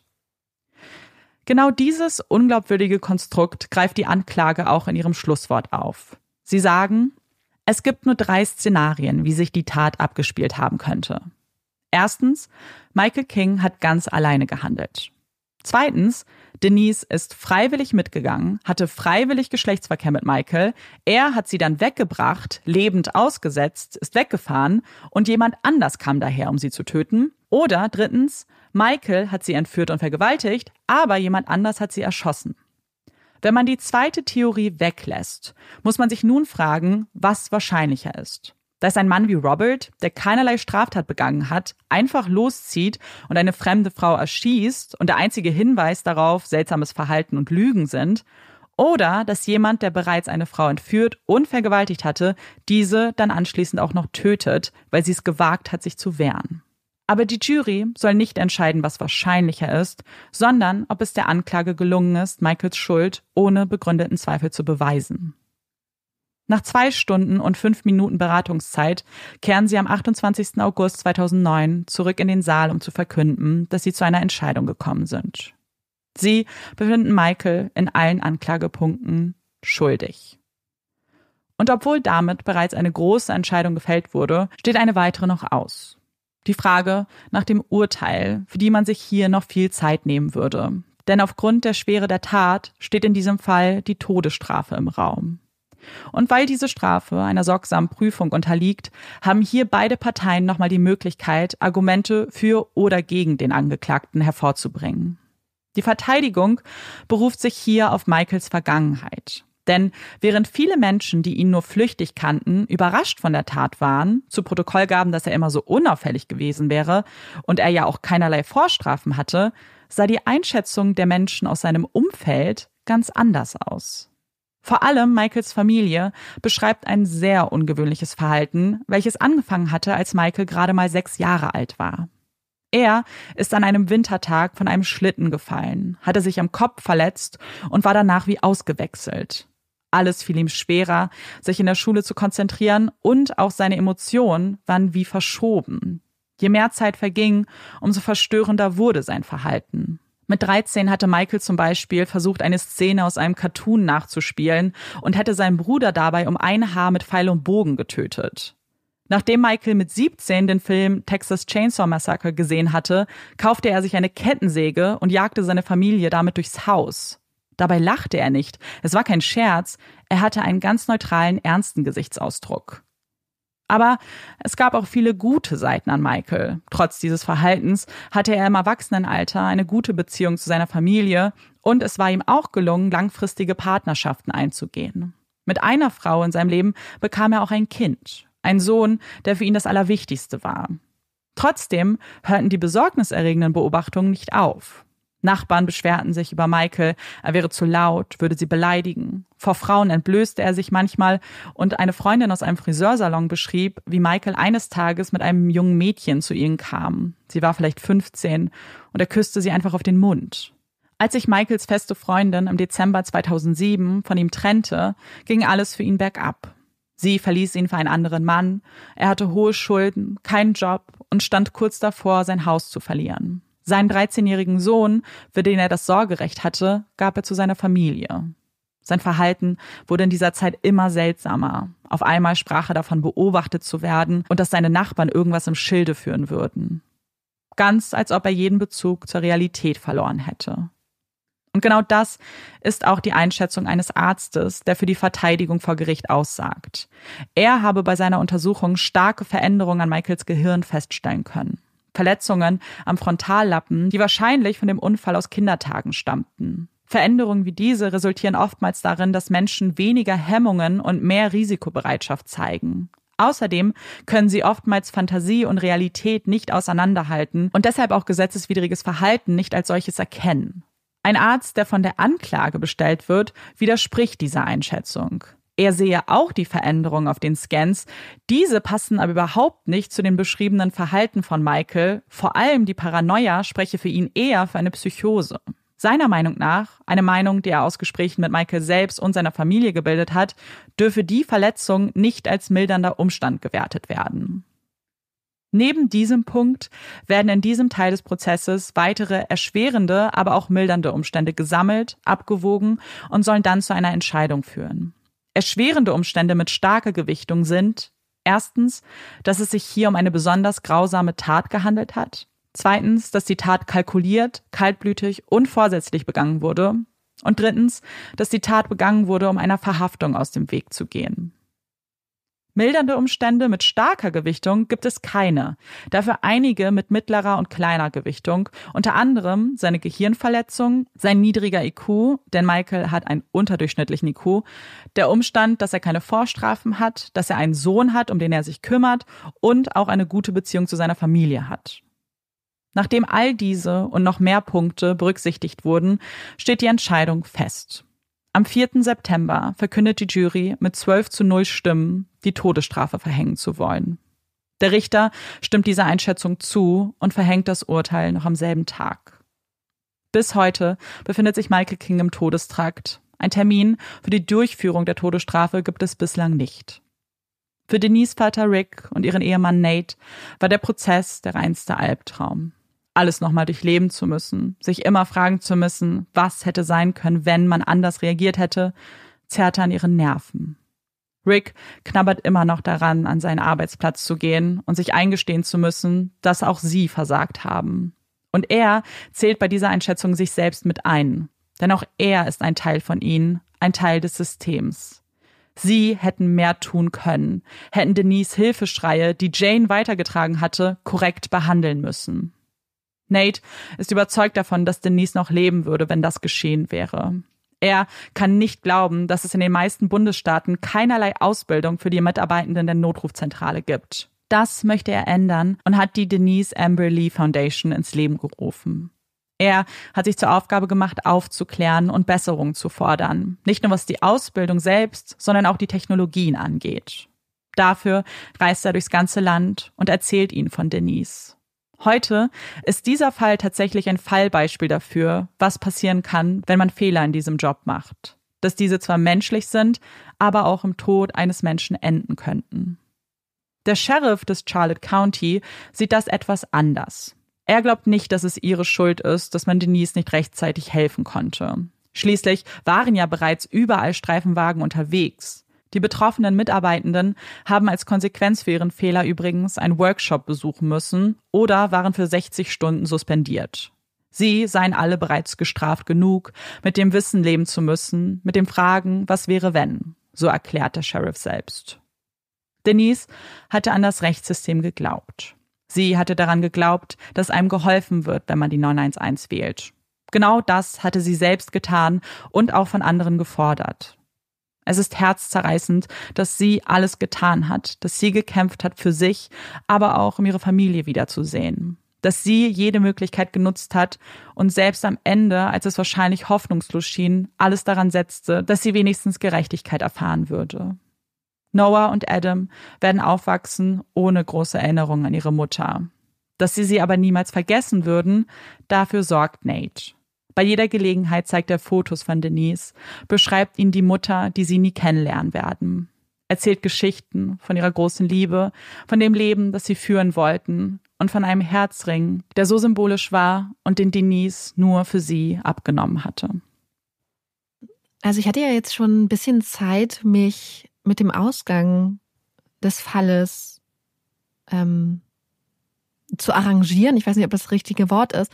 Aber trotzdem war ich die ganze Zeit, ich war selbst in dem Moment, als dieses Grab, sag ich mal, gefunden wurde, war in meinem Kopf noch so, beeilt euch, was ist, wenn sie noch atmet? Was ist, wenn sie da erstickt? Obwohl ja offensichtlich in dem Moment eigentlich schon klar war, was passiert ist, hatte ich selbst in dem Moment, war ich wütend, dass sich da nicht sofort jemand auf die Knie geschmissen und mit den Händen angefangen hat zu graben. Ja. Weil ich so sehr nicht nur darauf gehofft habe, sondern so sehr davon überzeugt war, dass Denise lebend gefunden wird. Und ja. Ich glaube, das ist auch das Gefühl, dass ganz viele Menschen nach diesem Fall haben. Zumindest habe ich das so in Foren und Kommentaren wahrgenommen.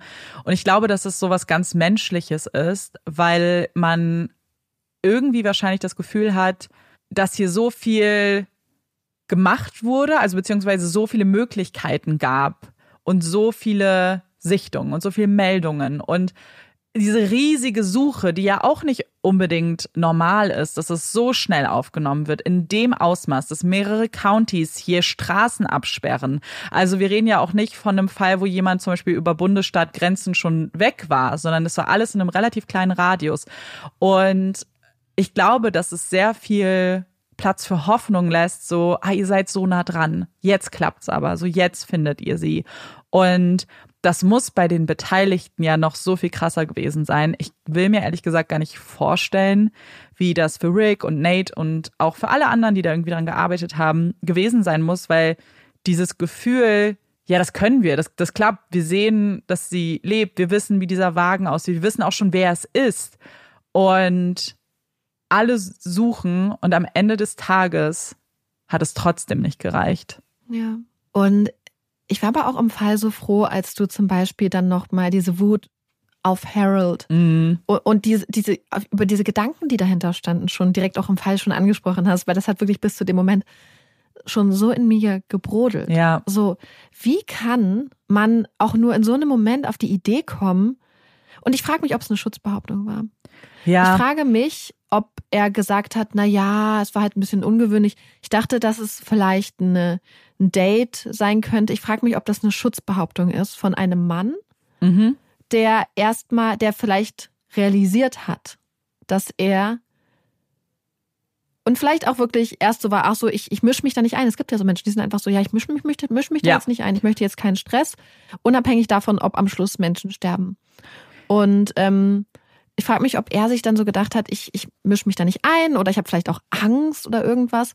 Und er am Schluss gesagt hat, okay, ich brauche jetzt eine rationale Erklärung, die schon zeigt, dass mir aufgefallen ist, dass es ungewöhnlich ist, aber die mich nicht als komplettes Arschloch dastehen lässt. Ja, und das ist exakt, was ich glaube. Ich glaube nicht, dass es, also ist nur meine persönliche Meinung, ich glaube nicht, dass es was mit Angst zu tun hatte.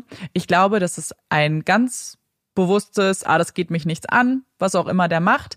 Weil selbst, also, wenn man schon als Schutzbehauptung den Gedanken formt, der hatte in Anführungszeichen turbulente Beziehungen, das spricht für mich so Bände, weil ich bin sicher, dass du öfter weggeschaut hast. Ich bin sicher, dass es dann ein Klima ist, in dem Frauen vielleicht auch nicht unbedingt von dir wertgeschätzt werden, respektiert werden, ernst genommen werden, weil es gibt für mich kein Szenario, in dem nicht nur du ja siehst, wie einer Frau Gewalt angetan wird, ihr Kopf wird aktiv runtergedrückt, sondern sie hat wortwörtlich gesagt, ruf die Polizei.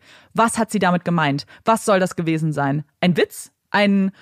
Sie wollte nur Aufmerksamkeit? Weil das ist doch genau das, was dann sonst gesagt werden würde. Und die Leute sind, also die diesen Fall kennen, super wütend. Also überall, wenn ihr euch das irgendwie dazu belest, zum Teil sogar gefordert haben, irgendwie, dass das auch Konsequenzen hat, sein Verhalten. Weil es kann halt, und das verstehe ich auch, ich finde, es kann auch nicht sein, dass du sowas anguckst und dass du nichts tust erstmal. Zumal er ja auch, wenn wir davon ausgehen, dass er wirklich auch gesagt hat, ich tue jetzt nichts, weil es mich nichts angeht, hat er ja trotzdem eine Art von Beihilfe geleistet. Ja. Und zwar auch nicht nach einer Tat. In dem Moment, in dem er anerkennt, okay, da ist irgendwas seltsam, da ist jetzt eine Frau, er braucht jetzt zufällig eine Schaufel und so. Ja. Weißt du, so vielleicht brauchtest du halt auch eine Ausrede, weil du weißt, dass du sonst möglicherweise wegen Beihilfe dran bist. Ja, total. So, gerade in den USA, wo ja so dieses Accessory sein, also Beihilfe sogar auch nach der Tat noch möglich ist, wo sich das ja auf viel mehr Spielraum eigentlich erlässt, finde ich tatsächlich, ich glaube, es ist halt super schwer, es nachzuweisen, weil in dem Moment, in dem er sagt, ich dachte mir nichts Böses dabei, beweist ihm mal das Gegenteil. So der subjektive Tatbestand wird dann, glaube ich, ein großer Struggle werden. Aber so von der Handlung her und von dem, was man vielleicht, zumal er ja dann auch später die Polizei auch angerufen hat und schon vorbeigefahren ist. Das heißt, er wusste, irgendwas ist anders vielleicht. Ja. So, und ich frage mich, ob Michael zu ihm gefahren ist, weil er wusste, dass er ist jemand, der sich nicht einmischt. Für mich gibt es gar nicht unbedingt eine andere Erklärung dafür. Für mich spricht das Verhalten auch, dass er zu ihm gegangen ist, eben auch dafür, dass das wahrscheinlich irgendwie eine Motivation hat. Und ich frage mich, ob er, also klar, ihm kam es ja komisch vor, sonst wäre er da nicht hingefahren. Aber ich frage mich, was gewesen wäre, wenn seine Tochter Sabrina anders gehandelt hätte oder reagiert hätte. Weil, ob er dann auch die Polizei gerufen hätte. Weil sie hat ja sofort, also es gab ja für sie gar keine Zeitspanne, in der sie sich mal Gedanken darüber machen musste. Sie hat sofort gesehen, dass da was nicht stimmt, beziehungsweise nicht mal gesehen. Sie hat nur die Beschreibung gehört und war alarmiert und hat sofort den Notruf verständigt, hat ihren Vater noch schützen wollen, was ich auch verstehe, weil da ist ein so Familienkonstrukte, ergibt das für mich auch Sinn. Und er hat immer noch eine halbe Stunde gebraucht. Und ich frage mich, was gewesen wäre, wenn sie das abgewunken hätte und ja, okay, ach, ist unser, das ist nur Michael, haha. Ob er dann überhaupt die Polizei verständigt hätte.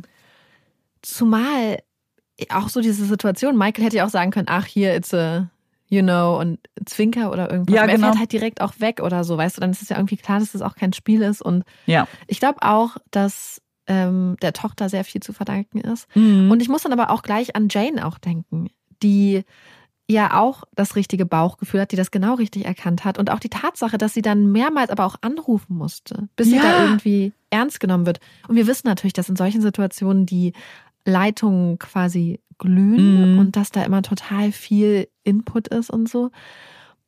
Aber auch da finde ich es so gut, dass sie dran geblieben ist, dass sie sofort auch versucht hat, das Auto zu verfolgen und so. Das heißt, sie hat ja auch alles genau richtig gemacht. Und ich frage mich, wir werden ja total viel gefragt, warum wir glauben, dass, oder sehr oft, dass so gerade Frauen sich für True Crime interessieren. Und ich frage mich, ob man hier auch das ein bisschen in Aktion sieht. Nämlich dieses stärkere Hinterfragen von Situationen, das Wissen wollen, was in Situationen los ist und vielleicht auch ein größeres Gefahrenbewusstsein. Statt dieses, ach ja, das wird schon passen, dass da vielleicht ein größeres Bewusstsein ist, dass Situationen auch wirklich gefährlich sein können. Weil viele Frauen ja auch nachts zum Beispiel durch die Straße gehen und halt damit rechnen, zum Beispiel, dass sie angegriffen werden und Sachen, also so Vorkehrungen treffen und so. Das heißt, es ist da immer eine Sache, die wirklich als reale Möglichkeit jeden Tag wahrgenommen wird von vielen Menschen.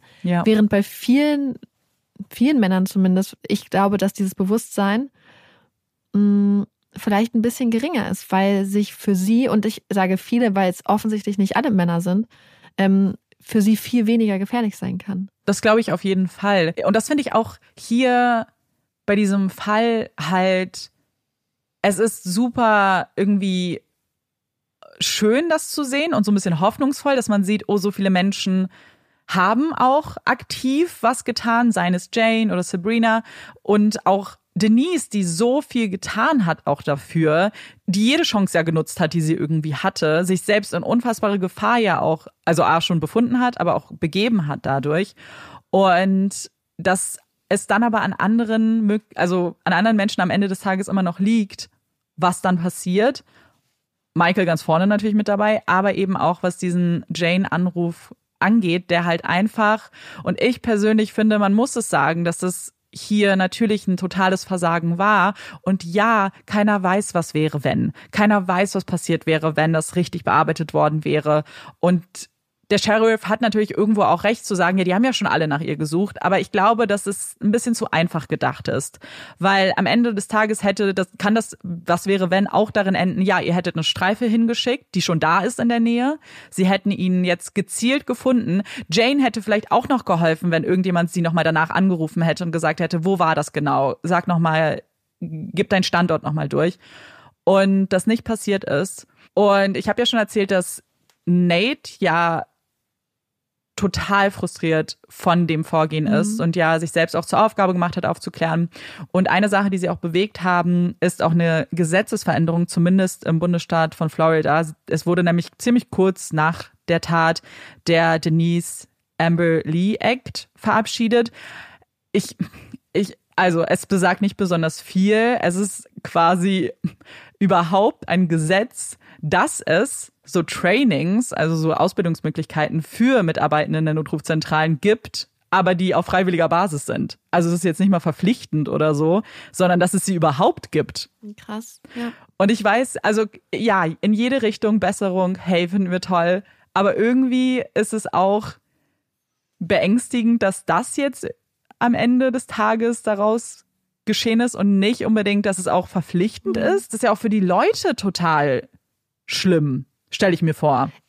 Ja, und du musst ja auch in bestimmten Situationen, also ich meine, man sieht das zum Beispiel bei Social Media und so, dass du ja auch Leute haben musst, die wirklich smart Leute da durchbegleiten. Ja. Die wissen, was man wann fragen kann. Die wissen, welche Hilfestellung du gibst, was du Leuten raten kannst. Wenn du sagst, hey, ich bleib jetzt dran oder wie kommuniziere ich? Weil ich glaube, dass Denise hatte halt Glück scheinbar, dass sie an Operator gekommen ist, die wusste, so, und die das einschätzen konnte, die das sofort verstanden hat und die damit gut umgehen konnte, scheinbar. Also diesen Eindruck macht das zumindest auf mich. Wäre sie an wen anders gekommen, vielleicht hätte die Person gesagt, hey, reden Sie doch normal mit mir und so, und hätte das vielleicht gar nicht verstanden. Und ja, ich finde es auch krass, dass da überhaupt, dass ein Training freiwillig ist und dass das auch schon die Gesetzesänderung dann ist. Aber weißt du, worüber ich auch gerade nachdenken musste? Du hattest ja gesagt, dass die Personen, an denen es da auch gescheitert ist, ja auch, wo gesagt wurde, hier Eine Suspendierung von, ich glaube, 60, 90 Stunden? 60 irgendwas? Stunden, maximal. Also auch nicht bei allen übrigens. Maximal. Ne? Ich finde aber tatsächlich, wenn es wirklich Menschen sind, die das bereuen, die das aufrichtig bereuen, dann glaube ich, dass das wirklich die schlimmste Strafe ist. Dann glaube ich, dass kein Training, keine Suspendierung, keine Geldstrafe so... Wenn ich mir das vorstelle, die Sachen, die schwer auf mir lasten, sind das immer irgendwie so Sachen, wo du zurückdenkst, oh, da hast du scheiße gehandelt oder so, weißt du? Mhm. Und dann, wenn ich mir vorstelle, dass ich jetzt wüsste, dass, weil ich meinen Job nicht richtig gemacht habe, dass, weil ich nachlässig war, weil ich mich dazu entschieden habe irgendwie, weil ich was vergessen habe. Ja. Und man weiß ja, dass es nicht vorsätzlich war. Sie wollten nicht, dass die Information untergeht. Mhm. Wenn ich wüsste, dass deswegen, und ich gehe davon aus, ganz ehrlich, ich bin mir ziemlich sicher tatsächlich, dass es anders aus, also was heißt sicher? Aber ich halte es schon für sehr wahrscheinlich, dass es anders ausgegangen wäre, wenn man auf diesen Hinweis richtig hätte reagieren können. Weil es war ja eine ziemlich spezifische örtliche Einordnung, eine zeitliche Einordnung. Man hätte ja ganz anders reagieren können. Es war nicht nur, naja, vielleicht wäre sie auch von einer anderen Streife entdeckt worden. Die waren ja in der Gegend. Die Gegend ist riesig. Mhm. So, es wäre ein spezifischer Hinweis, man hätte die Suche an allen anderen Orten darauf konzentrieren können. Man hätte komplett anders agieren können. Man hätte den Heli losschicken können. Alles. Ja.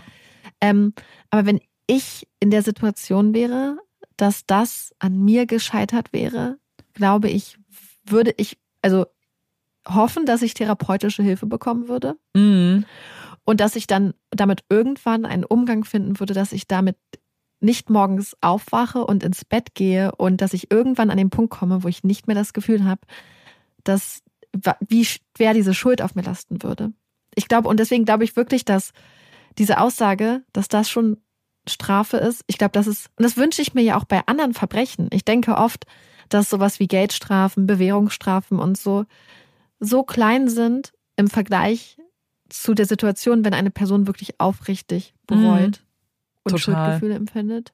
Ja, und natürlich weiß man das ja nie hundertprozentig, aber ich glaube schon, dass ich glaube bei den meisten Menschen, man muss schon sehr abgebrüht sein, glaube ich, dass man das nicht, dass einem das nicht irgendwie nahe geht und dass man sich nicht diese Fragen stellt, egal vielleicht wie lange man auch schon in diesem Job tätig ist, weil die Leute, also die Augen waren ja auf die Person gerichtet. Es ist ja nicht unter den Teppich gekehrt worden, zum Beispiel von Anfang an, sondern es gab ja eine unfassbare Aufmerksamkeit. Es gab auch Artikel darüber. Natürlich wurden die jetzt alle nicht namentlich benannt, aber du weißt ja, dass du gemeint bist. Und ich glaube auch, dass, weil Leute, also der Sheriff wurde gefragt, so ja, warum haben die ihren Job aber noch? Und ich glaube, dass wenn sie entlassen worden wären zum Beispiel, das hätte nur so einen rein für die Außendarstellung. Weil am Ende des Tages gab es ja Probleme in dem System, also offensichtliche Probleme, wenn sowas passieren kann. Und dann natürlich sind es Menschen, die auch versagt haben, aber basierend vielleicht auch darauf, okay, wie kann es sein, dass es so viel Stress und so viel Chaos gab? Vielleicht sind es zu wenig Leute auch gewesen, die da angestellt waren, die kein Training hatten, die überfordert waren, die eine Person dachte, warum dachte sie, dass ihr Funkgerät kaputt ist? Ist es alt gewesen? Ist es zum Beispiel ständig ausgefallen? Ich glaube, dass es viel zu einfach wäre, einfach zu sagen, ah ja, das waren top ausgebildete Leute. Es gab gar keinen Systemfehler, sondern nur einen menschlichen Fehler. Und ja, man hätte sie vielleicht auch entlassen können, man hätte das auch durchspielen können, gerade wenn es vielleicht der Familie geholfen hätte. Aber am Ende des Tages ist es ja viel wichtiger, finde ich, das System anzugehen und da die Fehler irgendwie zu sehen und irgendwas zumindest in die richtige Richtung dann weiter zu führen. Es gab nämlich noch etwas anderes, und zwar hatte Nate das Charlotte County verklagt. Also er hat eine Zivilklage gegen sie geführt, wegen genau diesem Handeln. Und die haben sich auch geeinigt und er hat 1,25 Millionen US-Dollar bekommen. Also ich glaube, dass das halt auch nochmal A, eine Wirkung hat, aber B, auch eine Strafe ist am Ende des Tages. Selbst wenn die Personen das nicht verspüren und der Sheriff das nicht aus eigener Tasche zahlen musste. Aber es ist halt viel Geld. Und ich glaube, dass das auch eine Rolle spielt. Es ist ja auch so. Und wir müssen, also es ist ja auch dann, selbst wenn du dann zum Beispiel wirklich ungeeignete Leute dahinsetzt, ist es ja ein Auswahlverschulden. Das ist ja etwas, was sich, das System ankreiden lassen muss. Es ist ja etwas, was die Vorgesetzten dann, wofür die sich verantworten müssen. Dass du musst halt kompetente Leute hinsetzen. Ja. So, also du musst halt Leute einfach richtig ausbilden. Ich glaube, und das weiß ja eigentlich auch jeder, der schon mal in einen Job eingearbeitet wurde oder einarbeiten musste, wie wichtig es ist. Und das ist halt einer der Jobs, bei dem du halt keine Fehler machen darfst. Ja. So, wenn ich zum Beispiel irgendwo arbeite und ich bediene die Kaffeemaschine falsch, ja, dann im Zweifel ist da ein bisschen Dreck oder ich habe mir die Hand verbrannt oder der Kaffee schmeckt scheiße. Dann kann ich es immer nochmal neu machen und werde es beim nächsten Mal genau wissen, weil man Fehler ja selten nochmal genau so macht, wenn sie einfach aus Unwissen geschehen oder aus der fehlenden Kompetenz. Aber gerade bei solchen Jobs, wo es um Menschenleben geht, wo es um so wichtige Situationen geht und vor allem, wo es auch um so ein präzises Agieren unter Stress geht, muss halt einfach die Ausbildung richtig sein und muss auch die Auswahl der Leute richtig sein. Ja, absolut. Weil vorhin, wie du schon gesagt hast, so auch wenn man halt nicht hundertprozentig weiß, wie es anders gewesen wäre, weil keiner in die Zukunft gucken kann oder in andere Paralleluniversen gucken kann. Aber was es halt auch auf jeden Fall getan hat, nicht nur, dass sie nicht nur den Suchradius vielleicht eingrenzen konnten, aber sie haben Michael King 2,5 Stunden geschenkt. Und das ist viel Zeit.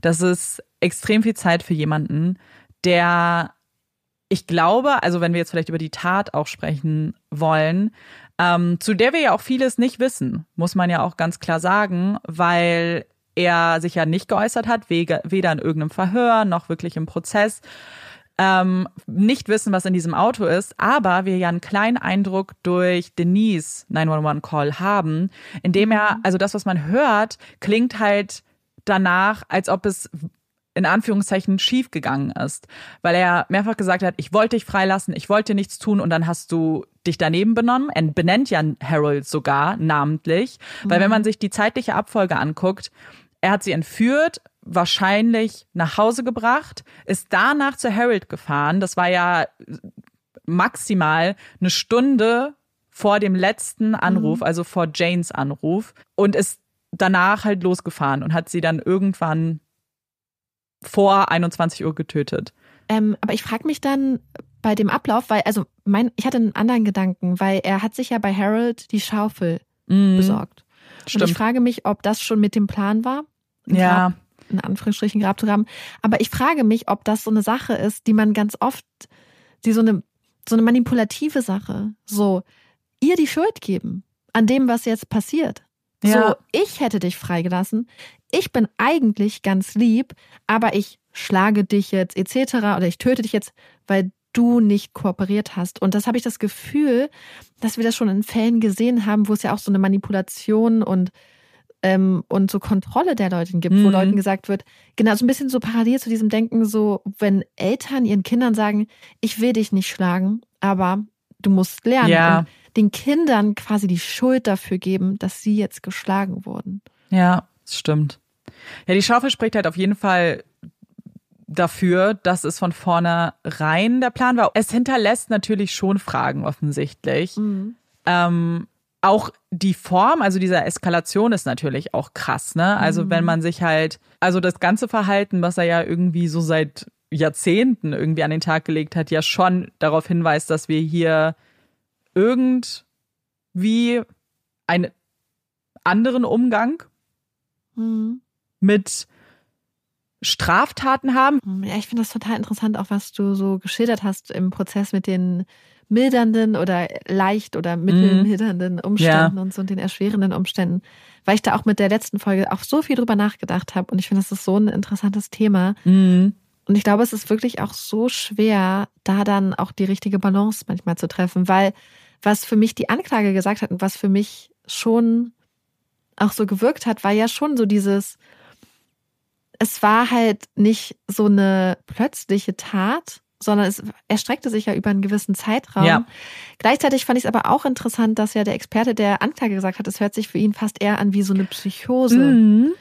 Und das fand ich auch total interessant. Und vielleicht passt das so ein bisschen, wenn wir davon ausgehen würden, dass er zum Beispiel sich zu diesem Zeitpunkt in so einem, vielleicht in einer etwas gestörten Wahrnehmung der Realität befunden hatte, würde das vielleicht dazu passen, dass er wirklich gedacht hat, ich mache das jetzt irgendwie und dann lasse ich sie wieder frei.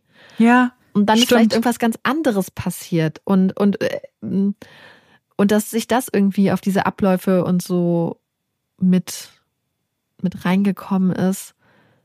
Ja, ich fand das auch interessant, weil anders als zum Beispiel, wenn es jetzt gewesen wäre, dass er das danach gesagt hätte. Er hat ja danach nicht angedeutet, oh, mir haben das Stimmen befohlen zum Beispiel.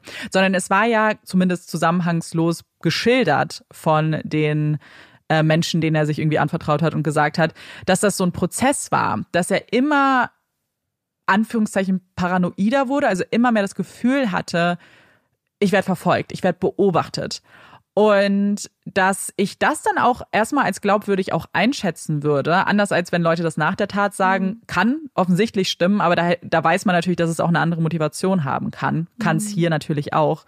Aber dass ich interessant fand, dass das von der Verteidigung nicht aufgeführt wurde, beziehungsweise weiß ich natürlich gar nicht, ob man geguckt hat, ob es da irgendwelche Diagnosen gäbe oder man das getan hat und halt nichts gefunden wurde und deswegen es nicht aufgeführt wurde, weil die Verteidigungsstrategie, wie sie war, ist ja eigentlich nicht existent, muss man tatsächlich sagen. Also ja, für mich passt es auch eigentlich kaum, also so zu meinem Verständnis, halt dann die Art von Tat. Weil wir hatten ja schon Fälle, wo Menschen zum Beispiel eine akute Psychose hatten oder so, oder eine Sache, die sich auch länger aufgebaut hat, wo dann zum Beispiel Leute, die sie als Bedrohung wahrgenommen haben, oder so ermordet wurden von ihnen.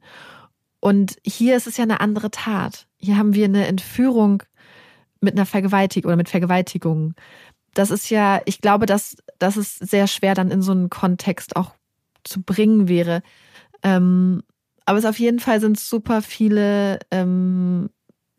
interessante Aspekte, die da irgendwie aufgeworfen wurden. Ja, ja, ich fand gerade das, also ich fand es halt insofern interessant, weil wir ja auch in vielen True Crime-Fällen über bestimmte Kopfverletzungen sprechen. Wir sind ja auch schon öfter darüber gestolpert.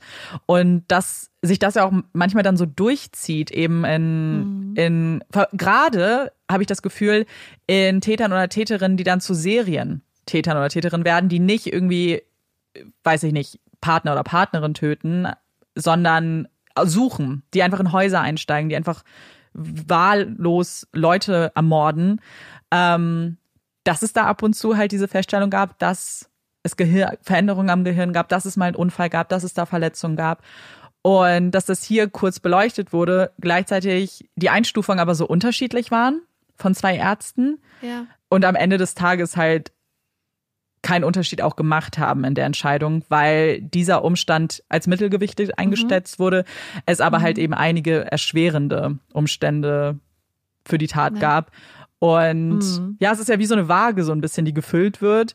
Und ich muss schon sagen, dass natürlich, habe ich ja nicht alle vorgetragen bei denen, die jetzt für ihn ausgesprochen wurden, aber da steht ja auch zum Teil halt alles, ne? Also da steht halt, wie ich schon gesagt habe, so der Umstand, dass er ein Kind hat, dass er eine Familie hat, dass er, was auch immer du mal Gutes im Leben gemacht hast, wird da dann halt aufgeführt. Und ich verstehe schon, dass das natürlich nicht eine Riesengewichtung haben kann, weil ja, natürlich wollen wir, dass ein Kind, dass sein Sohn nicht ohne Vater aufwächst, aber das ist ja in keinerlei Verhältnis zu der Tat dann am Ende des Tages. Ja, zumal hier ja auch zwei Söhne ohne Mutter dann aufwachsen. Ja, genau. So, ich finde es auch manchmal interessant, was für Sachen als mildernde Umstände dann irgendwie gebracht werden, weil eine Sache, worüber ich auch wegen der letzten Tat wirklich, letzten Folge wirklich drüber nachgedacht habe, und ich verstehe es, dass es wichtig ist, zu gucken, ob Leute Vorstrafen haben. Gleichzeitig finde ich bei bestimmten Taten, dass es eigentlich, wenn jetzt nicht gesagt wird, hey, das ist, es gibt keine Vorstrafen, das deutet zum Beispiel jetzt auf eine akute psychische Erkrankung hin oder so, die ja, wie ihr wisst, wir total für ganz, ganz wichtig halten, dass das bedacht wird und so. Bei mir ist es eher so, dass ich manchmal denke, wenn Leute sich so ein ganz gesetzeskonformes Leben haben und es keine Hinweise gibt auf irgendwas, dass das eigentlich für eine ziemlich krasse oder eine Kontrollfähigkeit halt spricht. Und damit meine ich nicht, dass es erschwerend ist, nur ich finde, dass es manchmal eigentlich für mich dann gar nicht als so mildernd geht, weil es die Tat halt eher als noch krasser dastehen lässt. Ja. Weil es dann nicht so wirkt wie hier, ach, hier ist jemand, der hat schon seit dem Teenageralter gestruggelt und hat zum Beispiel, was weiß ich, Impulskontrollprobleme, all diese Sachen. Nicht, dass das eine Person weniger gefährlich macht, aber ich frage mich manchmal, beziehungsweise für mich stellt das die Tat dann manchmal so in den Raum und dann frage ich mich entweder, wir wissen vieles aus der Geschichte nicht, wir wissen vielleicht vieles nicht, was die Person gemacht hat und hier sind es ja wirklich krasse Sachen, also seine Familie total. Mit einer Motorsäge ins Haus jagen, das ist ja Gewalt. Ja, total. So. Und ja, wenn man die Geschichte mit reinnimmt und so, Aber dann frage ich mich halt schon manchmal, warum das, also ich finde nicht, dass es per se mildernd sein sollte, weil man manchmal sich dann fragen sollte, okay, warum denn dann jetzt? Ja. Wenn man nicht von einer psychischen Komponente ausgeht. Ja, total. Ich finde es auch so, also er wirkt wie ein wahnsinnig gefährlicher Täter, weil also die Puzzlestücke, die fehlen, egal, also bei mir ist es zum Beispiel der Anfang. Also wir haben ja gar keine Informationen, wie die Entführung tatsächlich stattgefunden hat, wobei man sich das hier schon vorstellen kann, dass Denise wahrscheinlich auch alles getan hat und hätte, um ihre Kinder zu beschützen, dass sie vielleicht auch gegangen ist, das haben wir in der Vergangenheit ja auch schon öfter so, wenn du Kindern was androhst und so, dass das ein unfassbares Druckmittel sein kann. Ja. Trotzdem ist die Frage, woher wusste er das, dass sie alleine ist mit Kindern? So, gab es da eine richtige Planung vorher oder war es dieses Rumjagen? So wird es ja eingeschätzt, als er fuhr einfach rum. Hat er sie vielleicht im Garten gesehen? Oder wo auch immer. So, da fehlt ja wahnsinnig viel und da kann man nur spekulieren. Ja. Aber das macht es ja auch so gefährlich. So, irgendwie muss er kalkuliert und manipulativ genug gehandelt haben, dass es ihm gelungen ist, überhaupt sie zu entführen, da reinzukommen ins Haus. Ja. Eine so kluge Frau. Ja. Eine Frau, die so klug ist und vor allem so mutig. Mhm. Also, als du das geschildert hast, und ich glaube, dass es mich deswegen auch noch so, also es trifft einen ja immer, aber so, wie sie um ihr Leben gekämpft hat. Ja. Und damit meine ich nicht, dass es jetzt, dass es eine Wertung vornimmt, dass man sich das dann bei der einen Person mehr wünscht. Man wünscht sich, dass Menschen überleben. Ich glaube, es ist einfach eher, dass dieser Überlebenskampf, den man noch mitbekommt, es noch einem viel mehr vor Augen führt. Mhm. Und das, weil wir selten diese Momente mitkriegen, weil die meisten, also oft Opfer in solchen Situationen auch ganz alleine sind. Ja, genau. Wo es keine Zeugen gibt. Und hier haben wir einen Zeugen, wir haben eine Zeugin und wir haben noch die Person mit dem Gespräch, mit dem Notruf. Ja. Das heißt, wir haben das so selten in Situationen, wo man noch das so mitbekommt. Man kann es sich manchmal, wenn Überlebende das schildern, kriegt man mit, was sie gemacht haben und wie beeindruckend das ist. Wir haben es manchmal, kann man das zusammensetzen anhand von Beweisen und Indizien, wie jetzt hier zum Beispiel auch dem Ring, den wir da, der gefunden wurde im Auto, in dieser Ritze vom Sitz.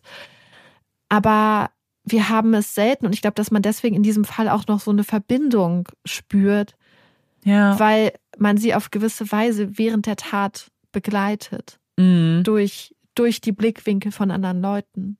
Ja, genau. Ich glaube, dass das diesen Fall auch irgendwo dann so besonders macht und gleichzeitig vielleicht auch so schmerzvoll für einen selbst macht, das mitzuverfolgen, weil man dabei ist und weil man so viel Hoffnung irgendwie auch hat und hatte, dass es einen guten Ausgang hat. Ja, ich bin gespannt, was ihr zu dem Fall sagt. Und damit wir jetzt aber vielleicht ein kleines bisschen aufatmen können, kommt hier unsere Puppy Break. Yay! Und ich habe jetzt eine Puppy Break beziehungsweise eine Pferde Break beziehungsweise eigentlich eine Pony Break für euch mitgebracht. Und zwar bin ich bei Instagram über einen Beitrag von Radio Wuppertal gestolpert und Radio Wuppertal hat über Frieda berichtet. Und Frieda ist wahrscheinlich das älteste Shetland-Pony der Welt. Frieda wurde nämlich 1968 in der DDR geboren, beziehungsweise in der DDR aufgewachsen und lebt in der Nähe von Wuppertal jetzt. Liebe ja auch einfach Shetland-Ponys. Total. Und ja, das fand ich total niedlich. Ich glaube, wir werden einen Beitrag von Radio Wuppertal dann auch mal teilen. Aber das fand ich so niedlich und ich war auch total beeindruckt. Also ich habe immer in meinem Kopf immer gar keine Vorstellung eigentlich davon, außer bei Grönlandhaien, wie alt Tiere so werden irgendwie. Stimmt. Und ich fand das schon ein krasses Alter. Als ich gesehen habe, 68 geboren, war ich so, oh, wie krass ist das? Ja. Und sie ist ganz niedlich. So dunkel, mit so ein bisschen hellerer Farbe zwischendrin, so ein bisschen grau, schwarz. Eigentlich von den Farben her genau wie Olaf. Unglaublich niedlich. Wie Olaf. Und auch nur ein bisschen größer als Olaf. Ja, Olaf wird wirklich, also Olaf hat ja, wir haben ja schon mal drüber geredet, über die sich wechselnde Fellfarbe, aber Olaf hat ja wirklich komplett tiefschwarz angefangen, sein Leben, und ist mittlerweile, also ich habe den heute gesehen, also heute ist mir das so krass aufgefallen, dass er wirklich richtig grau ist mittlerweile, aber wirklich überall. Oh. Also es sind nicht mehr wie am Anfang so ein paar Grauhaare, so als er Welpe war, sondern er ist jetzt echt ein... Er graut. Er ist so eine Mischung aus schwarz-grau. Ja. Oh. Also schon süß, manchmal. Weil ich glaube, also das Ding ist, er ist ja noch gar nicht so alt, aber... Er ist 5. Ja, und dann guckt man ihn aber an und denkt wahrscheinlich, oh, ein Senior. Das hatte ich ja, ich weiß nicht, ob wir das mal im Podcast erzählt haben, aber als Olaf noch klein war, hatte ich den mal auf dem Arm und stand irgendwie in der S-Bahn oder so. Und dann kam auch jemand mal so, ja, der ist schon ganz alt, ne? Und ich so, nee, das ist noch ein Welpe. Der ist ein Baby. Aber halt weil Olaf da schon so viele graue Haare hatte. Oh, oh, aber passt damit perfekt in meine Familie. Also. Ja, Olafs, und das ist bestimmt auch die Weisheit, die er ausstrahlt, die ihn auch noch älter wirken lässt. Plus graue Haare. Hast du eine Empfehlung für uns mitgebracht? Ich wollte diese Empfehlung nicht bringen. Ich habe da neulich schon bei Instagram drüber geschrieben. Aber sie passt irgendwie zu diesem Fall. Mhm. Und zwar geht es um einen niederländisch-dänischen Horrorfilm, Thriller, den wir geguckt haben. Und ich will gar nicht viel erzählen. Ich wusste nur, die Information, die ich wusste, ist, ja, es ist ein dänisch-niederländischer Film und es geht darum, oder ein dänischer Film, auf jeden Fall spielt es in beiden Ländern. Und es geht darum, dass sich in den Ferien in Italien ein dänisches und ein niederländisches Paar jeweils mit einem Kind kennenlernen. Und die sich dann besuchen wollen. Und mehr wusste ich nicht. Und ich war gleich so, okay, das hört sich gut an. Den möchte ich gucken. Und es ist wirklich, also ich fand es super hochwertig gefilmt. Ich fand die Schauspieler und Schauspielerinnen alle richtig, richtig gut. Und ich fand diesen Film unglaublich gut. Aber auch, ich habe mich schon lange nicht mehr, also ich weiß nicht, ob ich mich jemals so unwohl gefühlt habe tatsächlich, als ich den Film geguckt habe, wie bei diesem Film. Und man muss halt auch im Kopf behalten, dass es halt nicht einfach nur so ein Horrorfilm ist, sondern ein Horrorfilm mit einer Message. Wir haben uns danach nämlich nochmal bei IMDb die Bewertungen angeguckt. Und ganz viele Leute kritisieren etwas, was aber elementarer Bestandteil des Films ist. Okay. Und das muss man, glaube ich, im Hinterkopf behalten, nämlich was das Verhalten der Menschen angeht in diesem Film. Ich weiß nicht, wie viel ich spoilern will, aber es geht um die Idee, und deswegen passt es eigentlich so ein bisschen zu dieser Folge, wie wichtig es eigentlich ist, auf Bauchgefühl zu hören, wie wichtig es ist, Nein zu sagen, wie wichtig es ist, Verhalten nicht einfach wegzulächeln, wie wichtig es ist, für sich und für seine Liebsten auch einzustehen. Darum geht es so ein bisschen. Und der Film ist ab 16. Mein Freund und ich fanden das am Schluss schon ein bisschen fragwürdig. Ja. Weiß ich nicht, vielleicht fand ich den auch einfach nur richtig schlimm. Obwohl es gar nicht jetzt so ein Splatterfilm ist oder so. Mhm. Aber der ist wirklich richtig unangenehm. Gleichzeitig weiß ich aber, dass es voll viele Leute gibt, die diesen Film scheinbar richtig scheiße fanden bei IMDb. Aber ich persönlich fand ihn wirklich sehr, sehr gut und denke da seitdem richtig viel drüber nach. Mhm. Und ja, wenn ihr was richtig Unangenehmes gucken wollt, dann guckt. Ach, ich habe noch gar nicht den Namen genannt. Es ist Speak No Evil, heißt der Film. Und dazu gleich direkt auch noch den Hinweis, unsere Empfehlungen schreiben wir immer in die Shownotes unten. Stimmt. Also wenn ihr irgendwie eine Empfehlung mal nicht mitbekommen habt, müsst ihr nicht zurückspulen, weil wir kriegen immer wieder Nachrichten. Ihr könnt einfach bei uns in die Shownotes gucken. Für alle Folgen, glaube ich, haben wir das immer unten direkt vermerkt. Ja, das haben wir von Anfang an tatsächlich nicht gemacht. Also die könnt ihr immer finden. Ich habe eine Empfehlung, die ins genaue Gegenteil geht. Also wenn ihr euch nicht gruseln möchtet, sondern einer schönen Geschichte folgen wollt, die auch ein bisschen spannend ist, dann habe ich vielleicht ein Buch für euch. Das habe ich Ende letzten Jahres gelesen. Und zwar ist es auf Englisch The Adventures of Amina al-Serafi von Shannon Chakraborty. Auf Deutsch heißt es Die Abenteuer der Piratin Amina al-Serafi. Und auf Deutsch verrät der Titel eigentlich schon alles, worum es geht. Um die Abenteuer einer Piratin, beziehungsweise einer ehemaligen Piratin. Denn Amina hat eigentlich alles an den Nagel gehangen. Sie ist jetzt Mutter und will eigentlich nur noch mit ihrer Tochter und auch mit ihrer Mutter in einem Häuschen leben und mit den Abenteuern auf hoher See gar nichts mehr zu tun haben. Bekommt dann aber ein Angebot, das sie doch nochmal dazu anregt, ihr altes Schiff nochmal zu besteigen und auch ihre alte Crew nochmal zusammenzutrommeln. Und die erleben dann Abenteuer. Ich will gar nicht so sehr ins Detail gehen, weil ich glaube, es ist ganz gut, wenn man da so ein bisschen ja unwissend reingeht. Aber ich fand das Buch total schön, total spannend. Es ist in der Fantasy-Kategorie, also es gibt auch fantastische Elemente, Magie und vor allem geht es halt eben auch um die Beziehungen innerhalb der Crew und es hat so schöne so Found-Family-Vibes, gleichzeitig auch eine spannende Geschichte, der man folgen will und ein Setting, das ich tatsächlich noch nie gelesen habe. Ich habe noch nie was über Piraten, also gelesen zumindest bewusst. Zumindest in langer Zeit. Und ich war mir auch nicht so sicher, ob ich das so fühlen würde, aber ich fand es wirklich sehr schön, sehr atmosphärisch. Und deswegen dachte ich, empfehle ich euch das mal.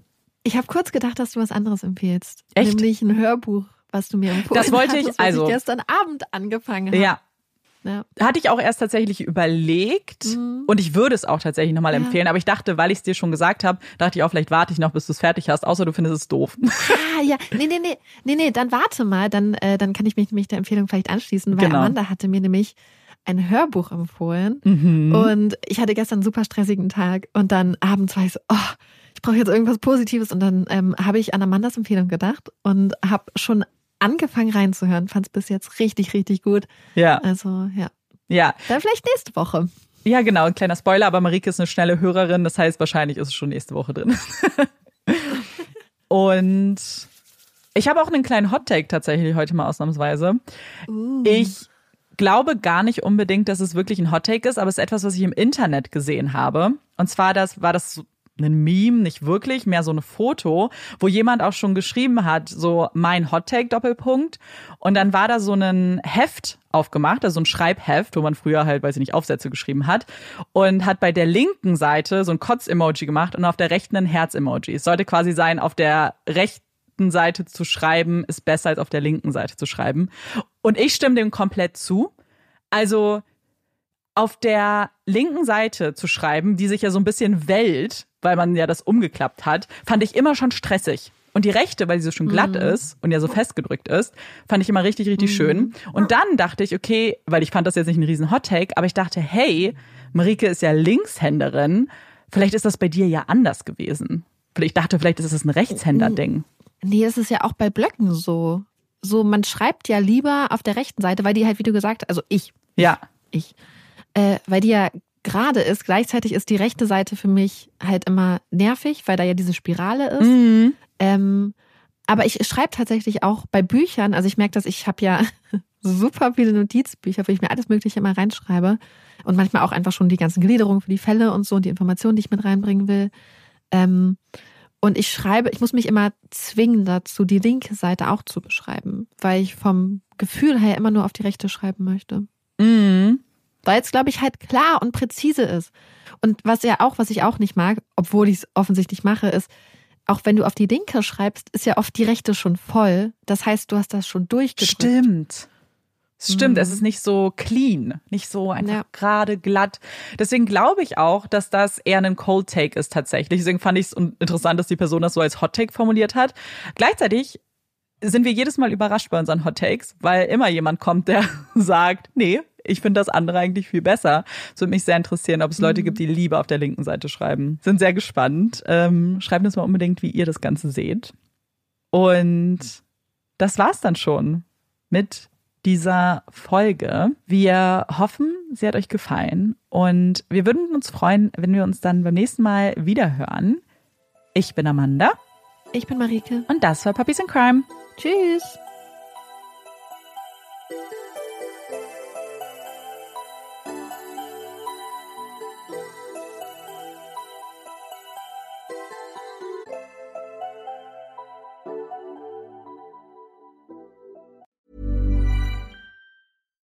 When you make decisions for your company, you look for the no-brainers. And if you have a lot of mailing to do, Stamps.com is the ultimate no-brainer. It streamlines your processes to make your business more efficient, which makes you less busy. Mail checks, invoices, legal documents, and everything you need to keep your business running with Stamps.com. Seamlessly connect with every major marketplace and shopping cart. Schedule package pickups and see your cheapest and fastest shipping options from different carriers. With rates up to 89% off USPS and UPS rates. And with the Stamps.com mobile app, you can take care of mailing and shipping wherever you are. Make the same no-brainer decision as over 1 million other businesses with Stamps.com. Sign up with code PROGRAM for a 4-week trial, plus free postage and a free digital scale. No long-term commitments or contracts. That's Stamps.com. Code PROGRAM.